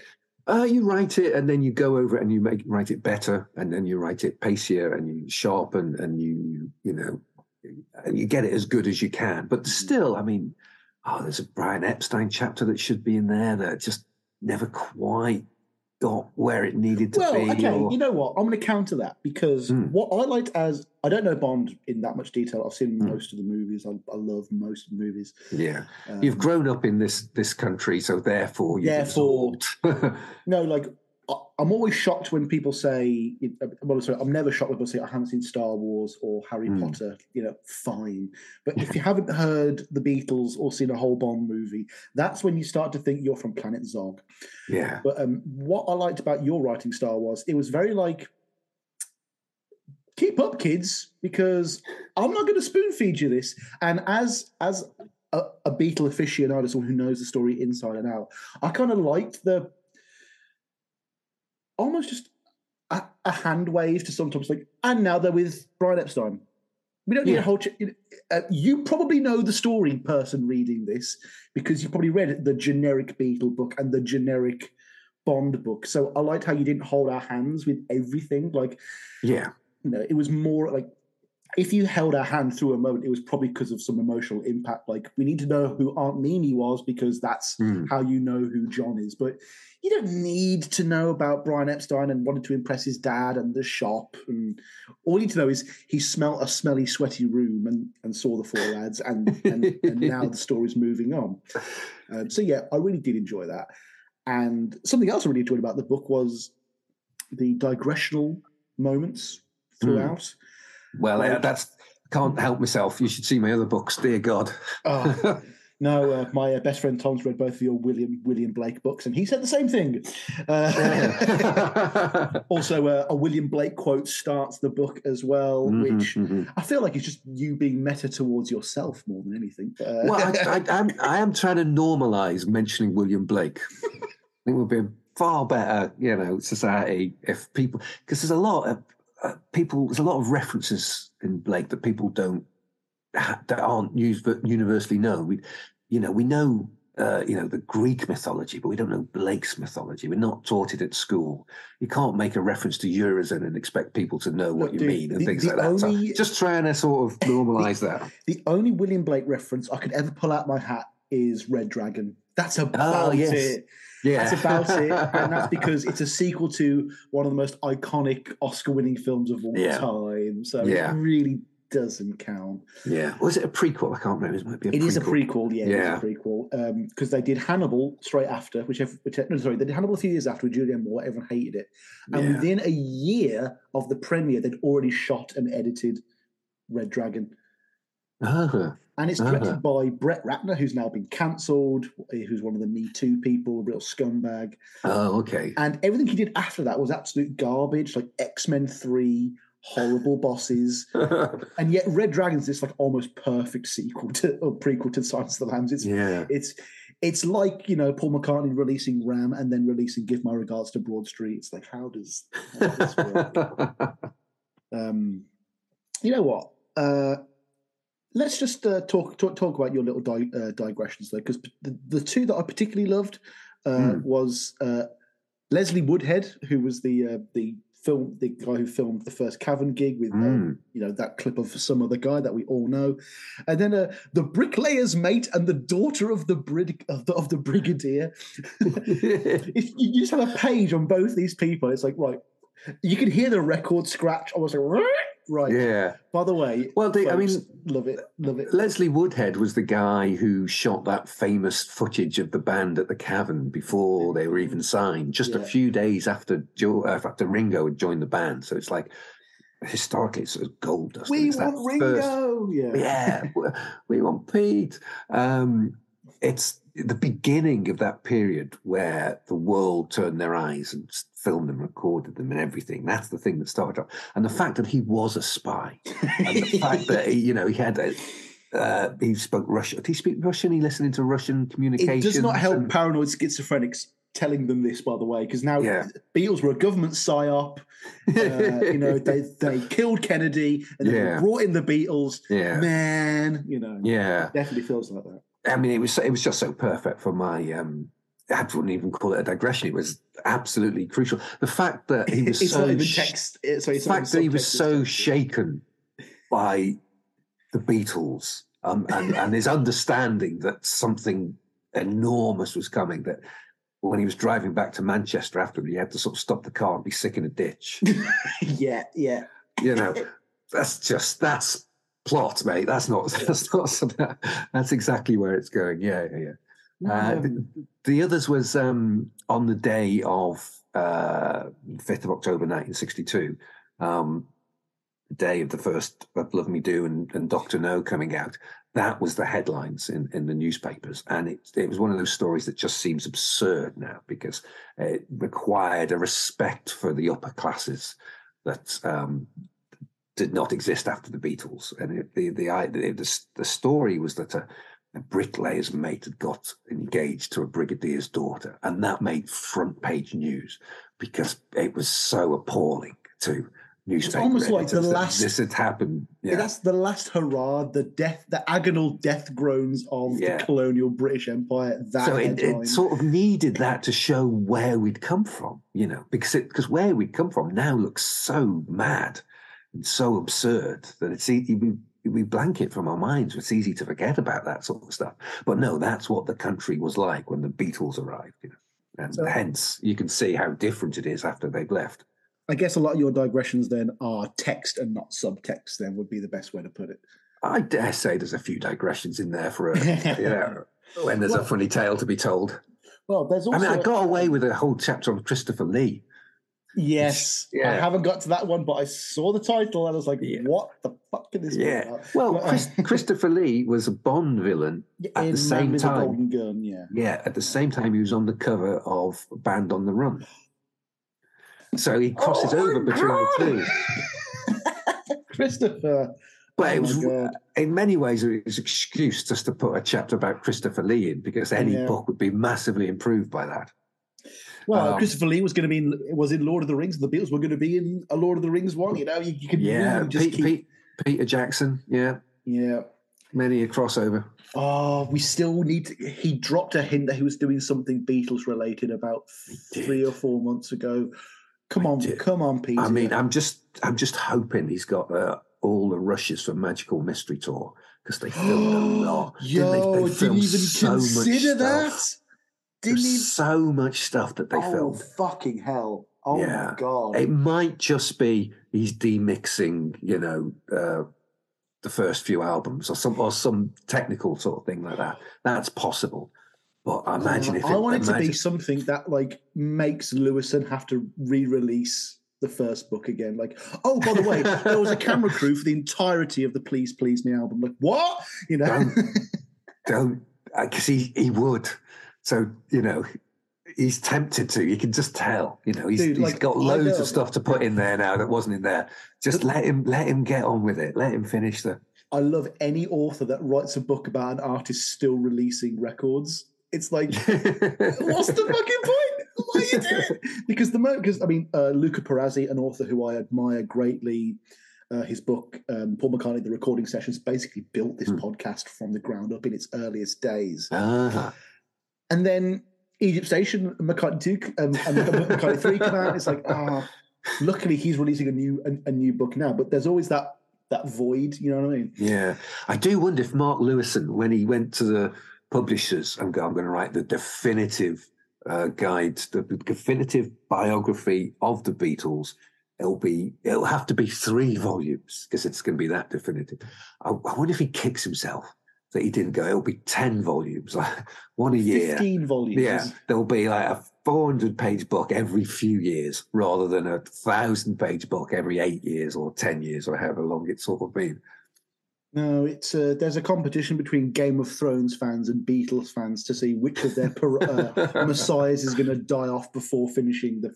You know, Oh, no, it's, it's, I know many a Beatle fan who lives in fear of, of checking the news one day and finding that poor Mark is no longer with us with his work unfinished. maybe Yes. George R. R. Martin would have to finish it off for us. You know?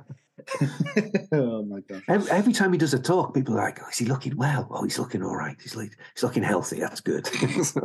Uh, it's it's the same look you give Mick Jagger whenever you see him dancing on the first night of a tour. It's like, is he going to break a hip?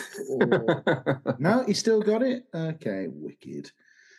Um, Now, just as a as a quick aside, I want to compliment you on the title for this book, "Love and Let Ah. Die."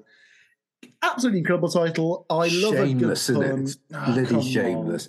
It was originally I sold it uh, called "Happiness is a Warm Gun," right? Even I know, and I thought that's a cool title. Imagine Yeah, writing yeah. a book called "Happiness is a Warm Gun." I like that. But you did then have to explain to people what it was, and then when it just came to me that oh, I should call it "Love and Let Die," I thought, oh, I can't. That's just too. ob- It's just too right. It's just loves the title. So I know he shameless. he loves it. And I, I remember I, I had lunch with my publisher, and I thought, back in my mind as we were talking, I was going, should I just mention this possible title? I shouldn't, should I? But I, and I did, and she was like, "Yeah, that's it. That's the title. That's what we do." and once, you know, once it's it was there, it was so obviously exactly what the book was, Yeah. exactly what the book was about, and people just got it. People just sort of got the book uh, from that. That it had to be that. But it's kind of like a, I've made a bit of a rod for my back with that book because now the publisher's like, why don't you write something like Live and Let Die, which people would want to buy? You know, having accidentally come up with something that's like insanely commercial. I sort of feel I have to try and uh, follow that. I can't just. Well, it's funny you say that because I've got a couple of titles for your future works that Oh, could, go could on. do. yeah, Doc- lovely. Doctor Nowhere Man, Oh, okay, uh, yeah. Skyfall, My Loving, Uh-huh. The Man with the Golden Slumbers, uh, Octopussy's Garden, I was waiting for that. That's the one I always go. Octopussy's Garden is the one. uh, Tomorrow Never Knows or Dies, Yeah. and uh, For No One's Eyes Only. I, I love that. The, um, of all the film titles, they're all taken from Fleming. All the James Bond film titles Yeah. came from Fleming uh, until they'd totally run out of anything usable. And so, person that they went to was Ringo, and they get that "Tomorrow Never Dies." Mm. um, became, you know, Tomorrow Never, they took it from Tomorrow Never Knows. So that's another of the little sort of crossover coincidences that, that just seems a bit too good to be true, just too perfect. And I'm sure Sheryl Crow, who sung the song, has featured on several Ringo solo albums as well. So, you Uh-huh, know, uh-huh, uh-huh. the connections just Yeah. keep on coming. There were so many um, in the later books where, I don't know, um, you know, George Harrison's uh, relationship with Pattie would be coming apart, and where the, or Ringo would be splitting with Maureen, and it's always they'd just come back from a party at Roger Moore's house. oh, that's funny. Recently, uh, I had David Rees on the show to talk about his book, uh, Beatles 63. And something that I, I mentioned then was the idea that most people seem to have an affinity for the middle or latter era of the music, Hmm. But it's the early two or three years that are actually the most interesting to both read and write about. Would you Yeah, agree? um, I would certainly agree that they're fascinating. Mhm. Um, But more so? I don't know. There's a. Uh, uh, it's e- it's probably easier to get a good paragraph out of the breakup years than it is the- yeah, yeah. you know it's just on a human level Okay. um but the the you know the, the the psychedelic peaks of you know magical mystery tour and sergeant pepper and stuff how could you not want to how could you not want to explore those how could you not want to write about all that sort of stuff um yeah they're all i mean i'm not going to pick one they're all valid i mean if you look at a film like backbeat um yeah. yeah, well, yeah it's great it's just clearly great Uh, Oh, actually, I, there's something I wanted to uh, mention that we forgot earlier. That I forgot earlier. Sorry.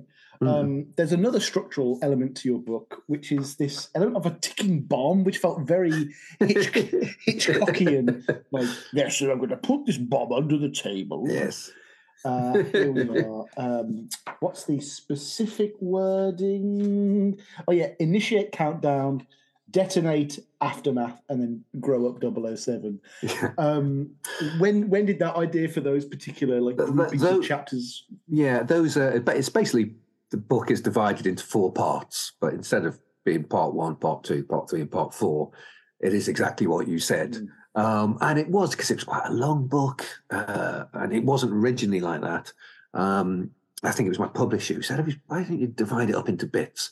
Um, because I don't know, it's just something. It, it's just for the reader, it's sort of more manageable, you know. Um, and especially because the first few chapters are kind of like that's just about uh, Ringo or that's just about Ian Fleming. They don't cross over until they the the band the records and the um, films start to come out. So having that first under the heading "Initiate Countdown," it sort of gave it a sort of a prequel sort of vibe. Um, and then uh, yeah, you know the rest are self-evident. I think I didn't quite like "Grow Up 007 uh, for the for the last chunk. Yeah, channeling your inner Llewellyn Davis there. Yes. yeah, he's fa- he's fascinating because um, well, he's he's absolutely necessary because those films need someone who, who's not impressed by James Bond. That's so true, actually. You a shit about if everyone's like, "Oh wow, James Bond," it would just be awful. But he just thinks he's an idiot, and to have to have that ingredient in there is so necessary. It's so sort of important. But there's something about Robert Llewellyn that no one comes out of those films going, "Oh."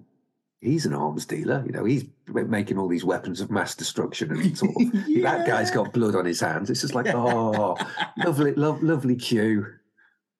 Yeah. Yeah, the new Q is all right, but I don't. Ben I don't feel sure. like. Yeah, I don't think Llewellyn Davis would take a USB key from a Yeah. supervillain and plug it into the mainframe of MI6. Though I feel like someone sort of been watching The Dark Knight or The Avengers. Yeah. we need Silva, um, uh, Javier Bardem's character, to escape, Yeah. and we need this to happen. There was definitely a sense of that. There was definitely. Yeah, definitely, definitely. In the in the new novel um, by oh, what's her name, Kim Sherwood, um, Q is a supercomputer, quantum um, Hmm. computer, and there's a bunch of people, young people, sort of around him or it, sort of working it. But I, I wonder if that's something that they may sort of go for in the next iteration. Oh, and you just have, and it's almost like Iron Man, where he cues constantly in his ear. Oh yeah, you can see. Yeah, you can see all that sort of stuff. Oh my gosh. Yeah, but Well, you know it- what? That actually brings me quite nicely to my next question. Um, Bond and the Beatles have both had to alter and update themselves over the years, but it is clear that Bond's had to do the most updating. Yeah. Why do you think this is? Is it just because one's film and one's music? Well, Bond. The thing about Bond is it has this weird way of sort of almost seductively just whispering to you, sort of going, "Wouldn't wouldn't you like your life to be like this?" You know, it's like, "Wouldn't you like to be like?" No one, no one fantasizes about being Jason Bourne or anything like that. But the thing, Oh, it'd be is- horrible, wouldn't it? Yeah, yeah. the thing is, oh, you want to be like Bond, and it's not. um It's not uh, a character. It's not how men should be, and it's not how men need to be, but it's what sort of men sort of fantasize about being or dream Basal- of sort of being. desires, yeah. So, and in many ways, it's ideologically unsound and being exposed to the light in that way and explored in that way. Um, you can, you know, the, the, the faults of it are, are, are very, very evident. But by doing that, I do think it is healthy. And I do think the question of how men think they would like to be or what men should be. Um, if you look at the last 60 years of Bond, you can see that changing very, very significantly. And it is moving in a way that is ultimately positive, I think, if you go from the very beginning up to the Daniel Craig sort of films. It is a it is a positive shift. And it's always behind the curve and it's never, you know, it's never no one's ever No, Bond is always politically correct five years ago. yeah. You know, But yeah, yeah. But that is the area where real change happens. You know, that's when things sort of reach the level that even Bond is changed by them. You know, so it's it's a good Yeah. sort of indicator of how we're changing. And so for Bond to keep going, it has to keep doing that. So, which is why I think they're having so much difficulty coming up with the next one because you know they finished the last film in 2019. That's four years ago. We would have had. Oh, you know, don't say that. Oh Yeah. my god. yeah. Oh, I'm so old. they haven't even announced, you know, who they're going to be, and they seem to be really struggling because they've got this issue where Yeah. Do you Yeah. go for Harry Styles or Arnold Schwarzenegger? Those are your options right now, aren't they? basically, basically, mm. and it's a divide. Their audience has been getting older, And the younger audience has, has not been going to see Daniel Craig films. And you know, you go to Comic Con and no one's cosplaying as Bond. It's it's it's they sort of lost that sort of younger audience, but they are going to need to try and get it back if it is to continue in the in the long term. So it's the next Bond is going to be a man in his early thirties. Um, it's going to be millennial. It's going to be the first millennial Bond.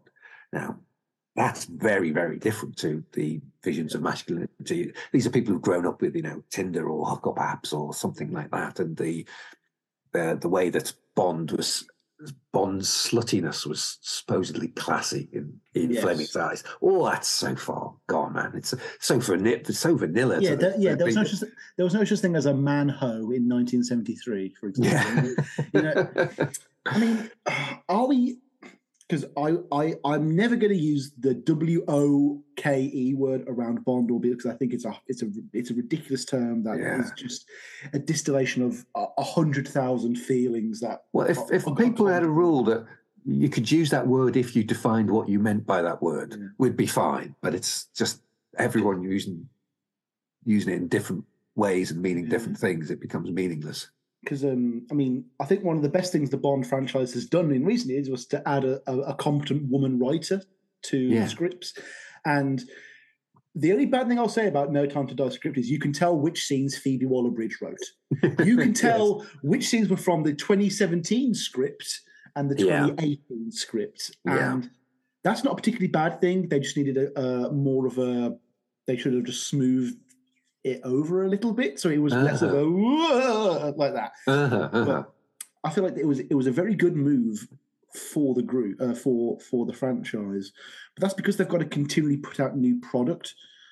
Bond Hmm. can't survive as a franchise just having Doctor No up to uh, you know you only live twice or something. The Beatles have those albums, yeah, and that's it. There's there's Yeah. nothing more.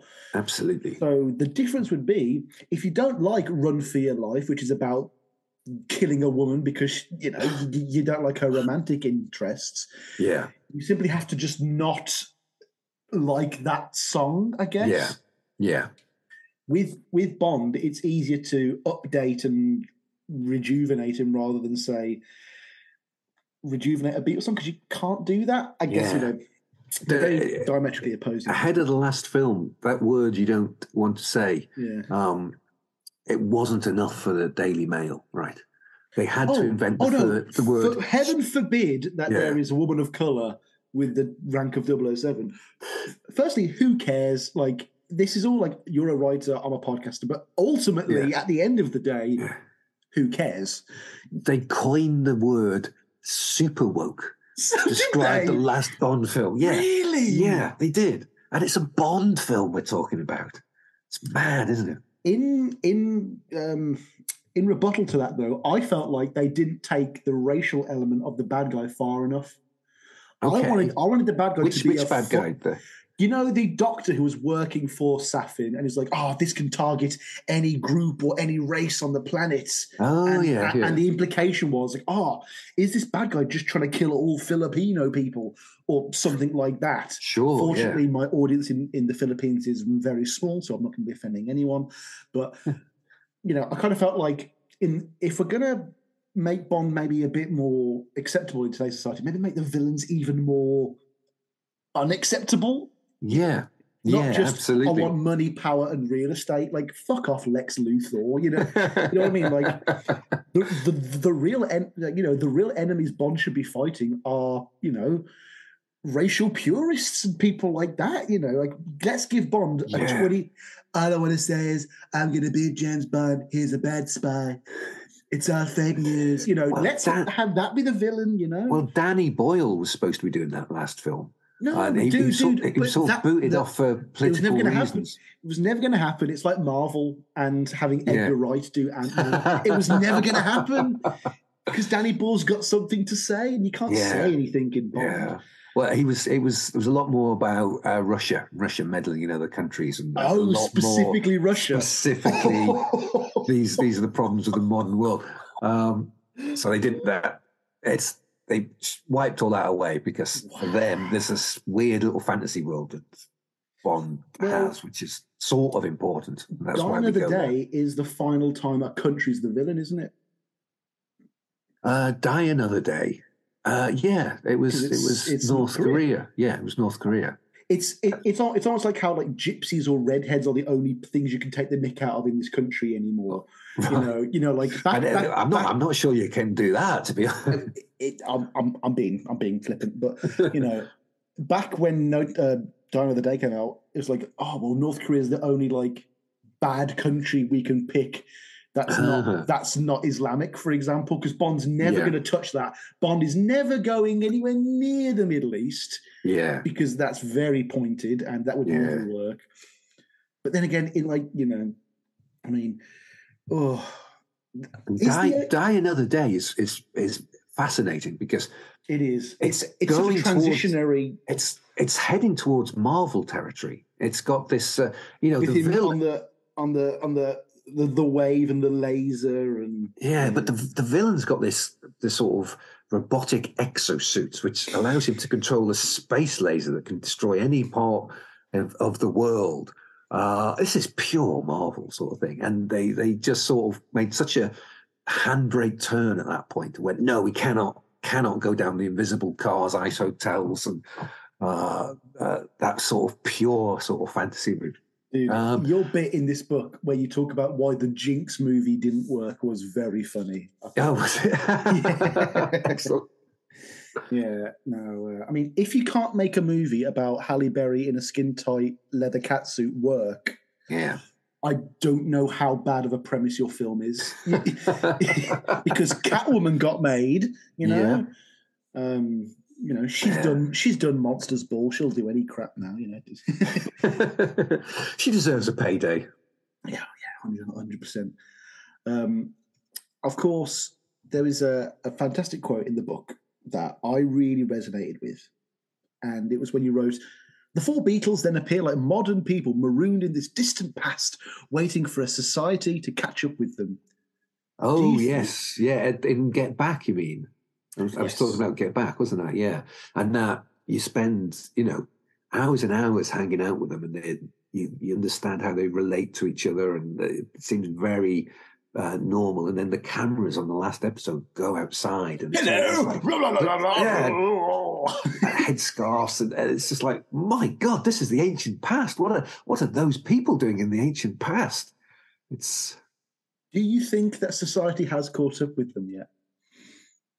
Yeah, I think we've been very much shaped by them, and I think that is a is a the, the way they um, uh, resonate with us in in Get Back, and the way we sort of understand their uh, how they're thinking and how they're behaving with each other, and um, how how emotionally sort of uh, informed they are. I think I do think we have moved in that direction, definitely. I think there's not many people like them at the time. It's that it's that you know there's only six and a half years between cover on Please Please Me and uh, Abbey Road, um, but the you know the four strange hairy men on Abbey Road look nothing like the the bright faced young boys on Please Please Me, and it's not that there weren't anyone like that at the time. It's that the people like how the Beatles were at the end of the 60s were just unthinkable back in 1962. The, the people who uh, had those, you know, views on, you know, um, on on religion, on drugs, on sexuality, on all all these sort of all the things that they define them, all the things that we think about when we think of of of, of their work, just simply didn't exist at that point. No, I mean, reading your book, it reminded me a lot of like when I was younger, I had, I've got my mother who was an incredible matriarch, very strong woman. My my my gran on my mother's side, same again. Yeah. My dad and my granddad were terrified of my nan on the other side of the family, and and my sister to me is a kind of Sauron Morgoth figure that I'm eternally afraid of because she's a very Wow. strong woman in herself. Wow. She's the light of my life, but also the darkness in my soul as well. Uh, okay. and so when Does I she listen to your podcast at all? Oh yeah, yeah. She's never heard a single episode. Um, but so when I grew up, I was like, hang on, people don't like women. People think women are Yeah. weak or lesser, and I genuinely had to like reconcile with that and come to terms with that. And I feel like read, I, I get a lot of that in this book. It's like Uh-huh. if I felt that in the mid 2000s, how were people in 1964 trying to reconcile with these four young lads and their and Yeah. their and, and their kooky ideas? I Yeah. mean, I mean, you're just talking about England here. You know, you don't even touch on how they wouldn't play to segregated crowds in America.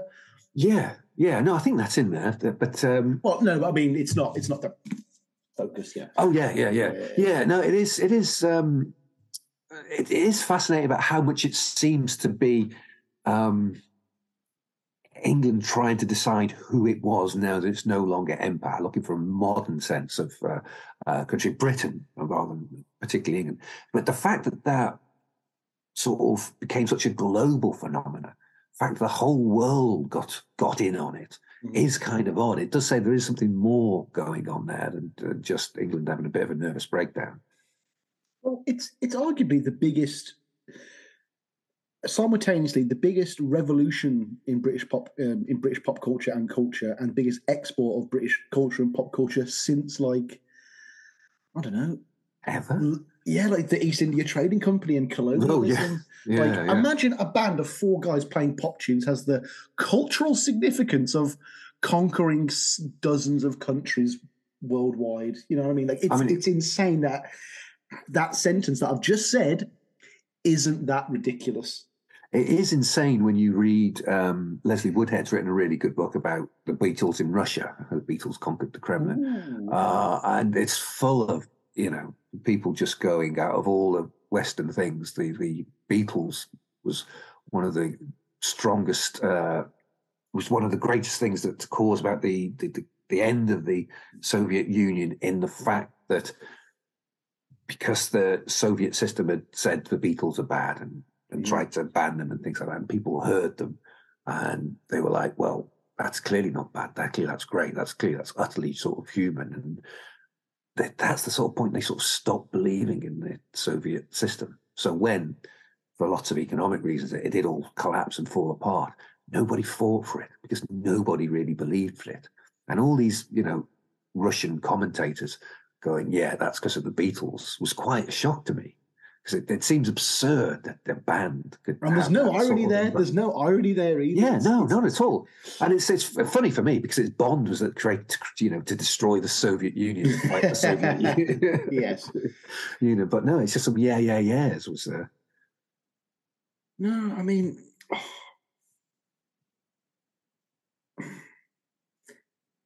I've got like eight questions that I could pick, and I don't know which one to follow from there. There's so much to cover there. oh yeah, Um, sorry, Oh my gosh. No, um, you know what? Something that we brought up earlier that I wanted to come back to. Uh, you mentioned this in passing.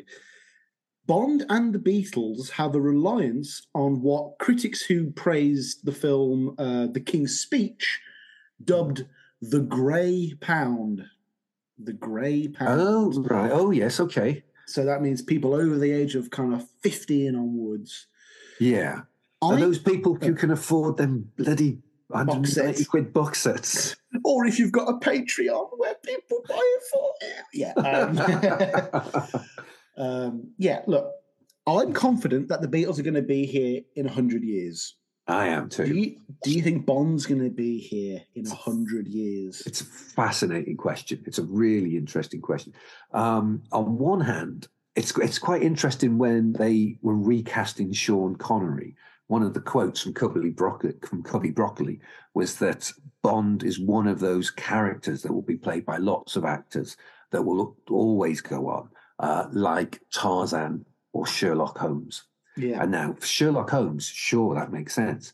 But Tarzan, that's not happening anymore. Oh, There's, you no, know, it's so reached the- you true. know, it's you know, this, at the heart of Tarzan is the notion that uh, a white aristocratic baby, if you put that in the jungle, it will become king of the jungle because it's because it's superior, right? Yeah. That's at the heart of it. There's no way Tarzan can sort of be resurrected. Nobody. They tried about Yeah. with with Christoph Waltz, no less, as the villain. They did, and they they, they tried their best, but it, you know, it's ain't no Tarzan films out at the moment. Put it that way.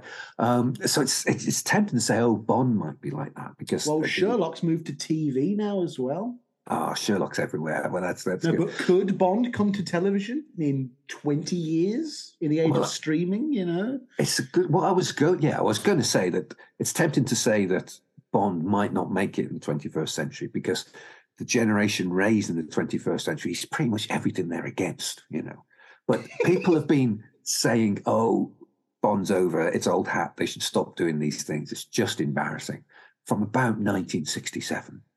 And it just keeps going and it just keeps going. And they were saying that for all the 70s and throughout the 80s and the 90s. There's always a reviewer just saying this is so there's something, there's something, uh, it's, uh, maybe it's because it's become a tradition.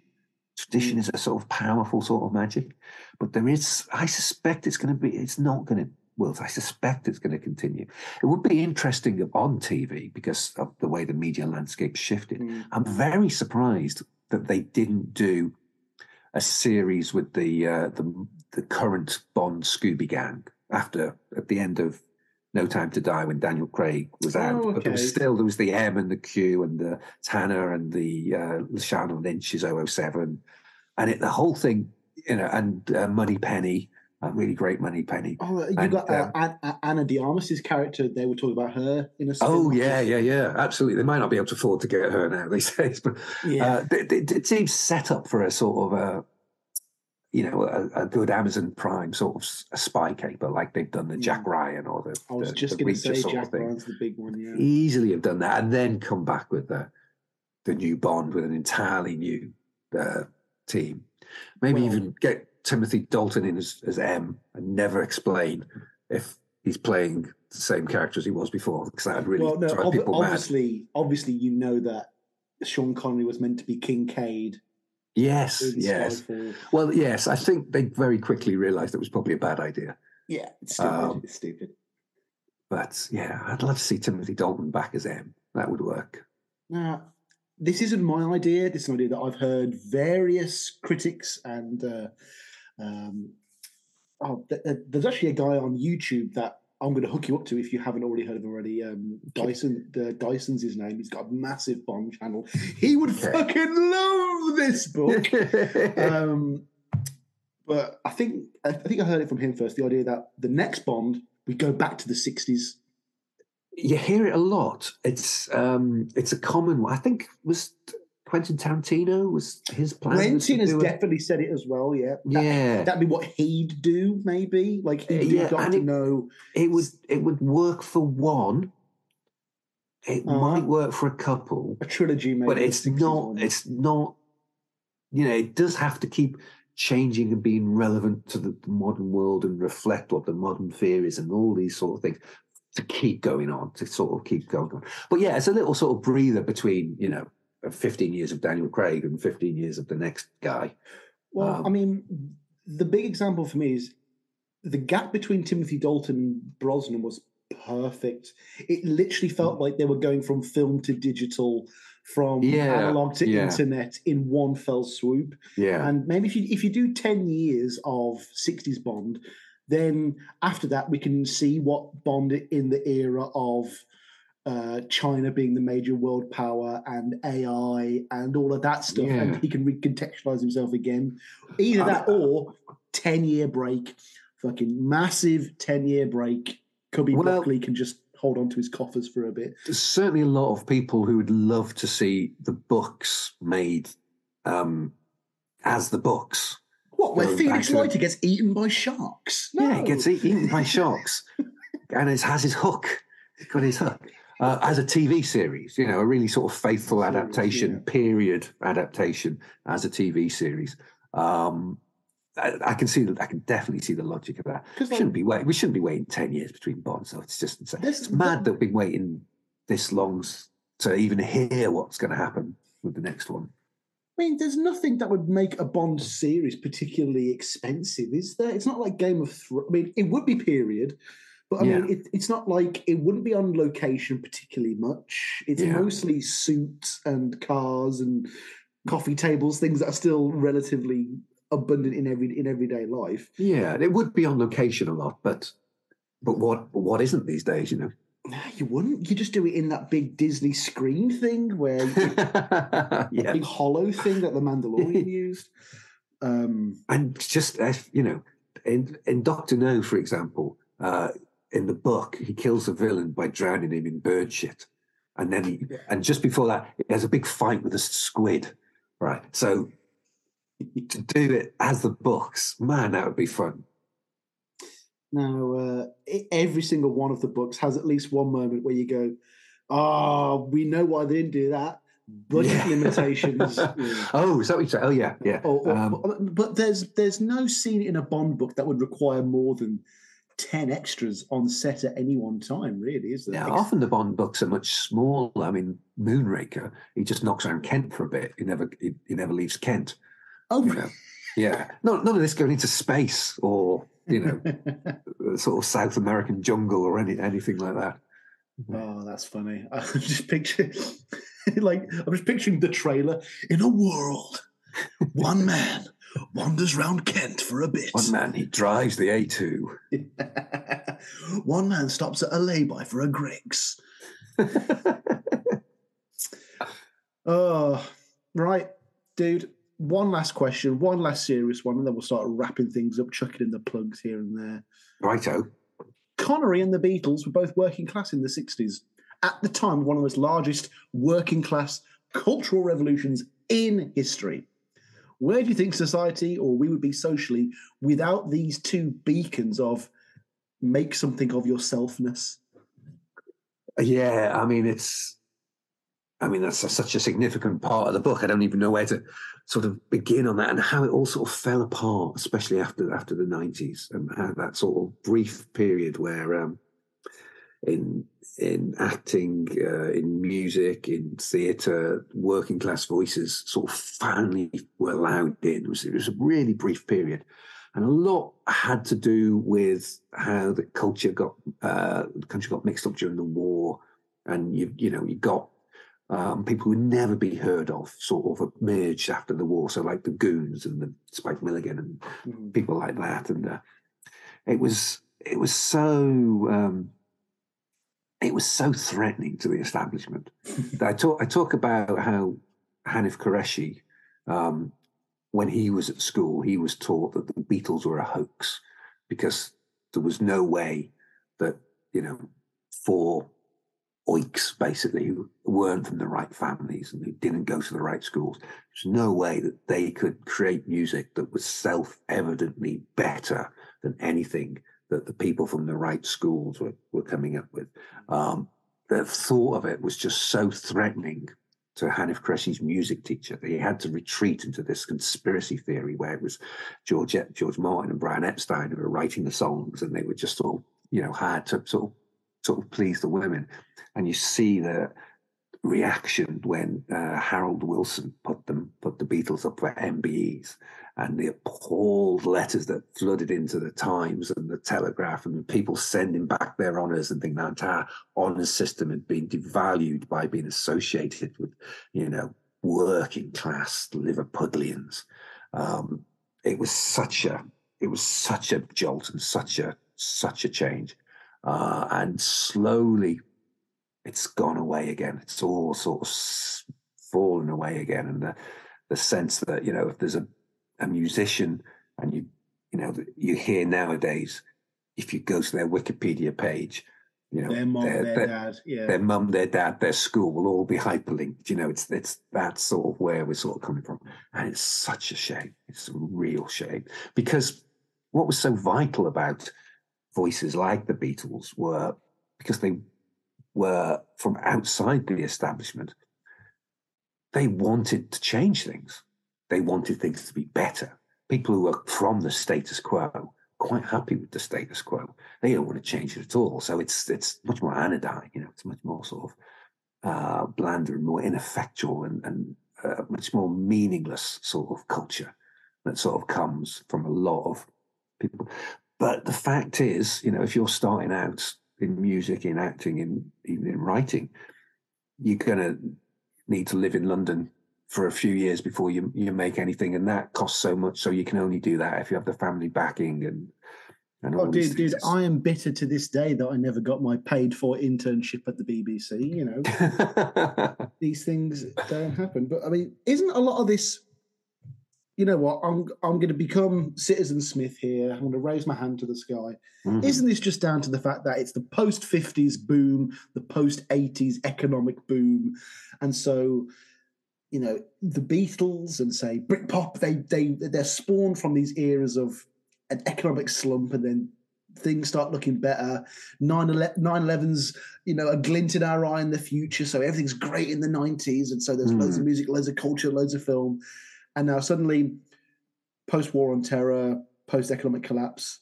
Oh, all of the biggest actors are now Benedict Cumberbatch, Eton, Tom Hiddleston, Oxford. It, it, I mean, even even all of the singers now. I mean, half the people you Yeah. see in pop bands and stuff. Oh well, their dad's a, was a producer in the eighties, or their mother is, you know, a, a, a very important executive at Geffen Yeah. Records or something. I mean, it's it's it's it's interesting that um, the younger generation have picked up on this in a way that our generation babies. didn't. No Yeah. stuff about nepo babies and things like that. It's uh, ooh, hello. Sorry, Sorry. that, that was a carry on. Nepo babies. yes, a, a- strange alien voice bit. Um, they're clued into it. They understand it, and they're aware of it, which is I find promising. But um, yeah, it's it's a it's a terrible state of affairs. Um, it's I, I cannot solve for you now in five minutes. I'm sorry, Sam. No, but do you not think that? ma- Let, let's look at this in a more positive light. Surely that means that we're on the cusp of another great, you know, surge of pop culture and music and movies and stuff. You know, we've, we've That would be bloody lovely. it'd be lovely, wouldn't it, if there was a Hmm. new if there was a new Oasis that everyone loved. And then everyone would say it is as good as the Beatles, and then people like me would say, "Well, no, they're not quite as good as the Beatles." You know, blah blah blah blah. Um, Yeah. It's, uh, I mean, the, I mean, the culture in Generation Z is fascinating, but we're utterly excluded from it. It's, it's incomprehensible to us. It's, it's got so many layers upon layers and references upon references that unless you're immersed in that particular world, you cannot follow it. You cannot understand uh, what is going on. Um, but I think it's rich, and I think it's really fascinating what's what's happening there. Um, but for you know old farts like myself, do. You could turn on TikTok and just go, "It's just people shouting." I don't like it. it's not. It's not very good. I think we're sort of we're, we're, basically. There's a lot of um. There's a surprising depth of thought I find in Generation Z culture. I'm quite clued up on a lot of things, so it's no surprise that they pick up on things like the Nepo babies in a way that the millennials didn't, and things like that. Yeah, I feel like millennialism was almost a nihilistic acceptance of the status quo. Okay. And, Uh-huh. and I think Gen Z's a bit more. Nah, the rebels blew up the Death Star, man. Like, yeah. like Definitely. let's let's let's let's let's go for it. But um, you know, one thing that I I, I just did I just did did want to say was you know the the book covers so much, folks. This is the book right right here. Um, the book covers so much, and yet there's a wonderful balance you strike in it in between hard hitting facts and the narrative that you're setting out. And you've, you've got these wonderfully brief chapters. I felt like my reading picked up. I felt like I was always uh, desiring to find out what happened next, what year you were going to pick. Was it going to be a Beatles chapter? Was it going to be a Mhm, Bond? mhm. Was it going to be e- e- either or? I generally found myself excited and wanting to progress in the book outside of just having content to talk to you about on this plug interview. You know, I I, I, I really was actually enjoying going through it. It's something that I'm actually going to finish in my own time. Mhm. I'm not going to say I'm going to finish it in the next two weeks. I'm not saying that, but you know, next holiday I have, this is going right in the suitcase. And I'm going to have a little mar- margarita going. Oh my god! In context, McCartney's promotion of ordinariness a bit, you know. that's No, Sam. That's a lovely thing. That's a lovely thing. uh, folks, I, I mean, I'll I'll I'll give my full glowing review in the uh, in, in the pre-recorded segment that comes at the top of this because I, I don't want to embarrass you too much. But this is a wonderful example of what modern Beatles new media looks like. It's not just here's all the facts that you already know. You know, here's here's all the hmm. things that these five other previous biographers said in slightly different syntax. This is the modern synthesis of Beatles media. This is Beatles and Beatles plus Beatles with. Does it recontextualize my entire way of viewing the band? I don't think many books do that. But does it offer me something new that I haven't read before in a Beatles text? Something that's enjoyable and actually quite funny in places? Yes, it is. And for that reason, I love your fucking book, mate. It's really bloody Oh. good, Sam. You should Well- do this for a living. Thank you, man. That's very kind. Although, reading this book, I, I imagine that whoever wrote this knows nothing about William Blake. That's all I'll say. That's all. that's all I'm going to say. Uh, look, John, thank you so much for coming on to Paul or Nothing. We're already about 25 minutes to half an hour over from what I intended to keep you. Yeah. But hey, you know, you are clearly as a digressional man as myself, so we're both going to rein it in now. We're both going to be professional. Do you have any plugs, or is this our goodbyes, my friend? This is our goodbyes now. Uh, uh, enough plugs. No one needs more plugs. Uh, but it's been great talking to Sam. Really, really enjoyed it. Uh, thank you very much, dude. This has been another episode of Paul or Nothing Place to get all of your Paul all of the time. Forget Live and Let Die. This was Love and Let Die. Peace and love, peace and love. No more autographs. Play us out, gang.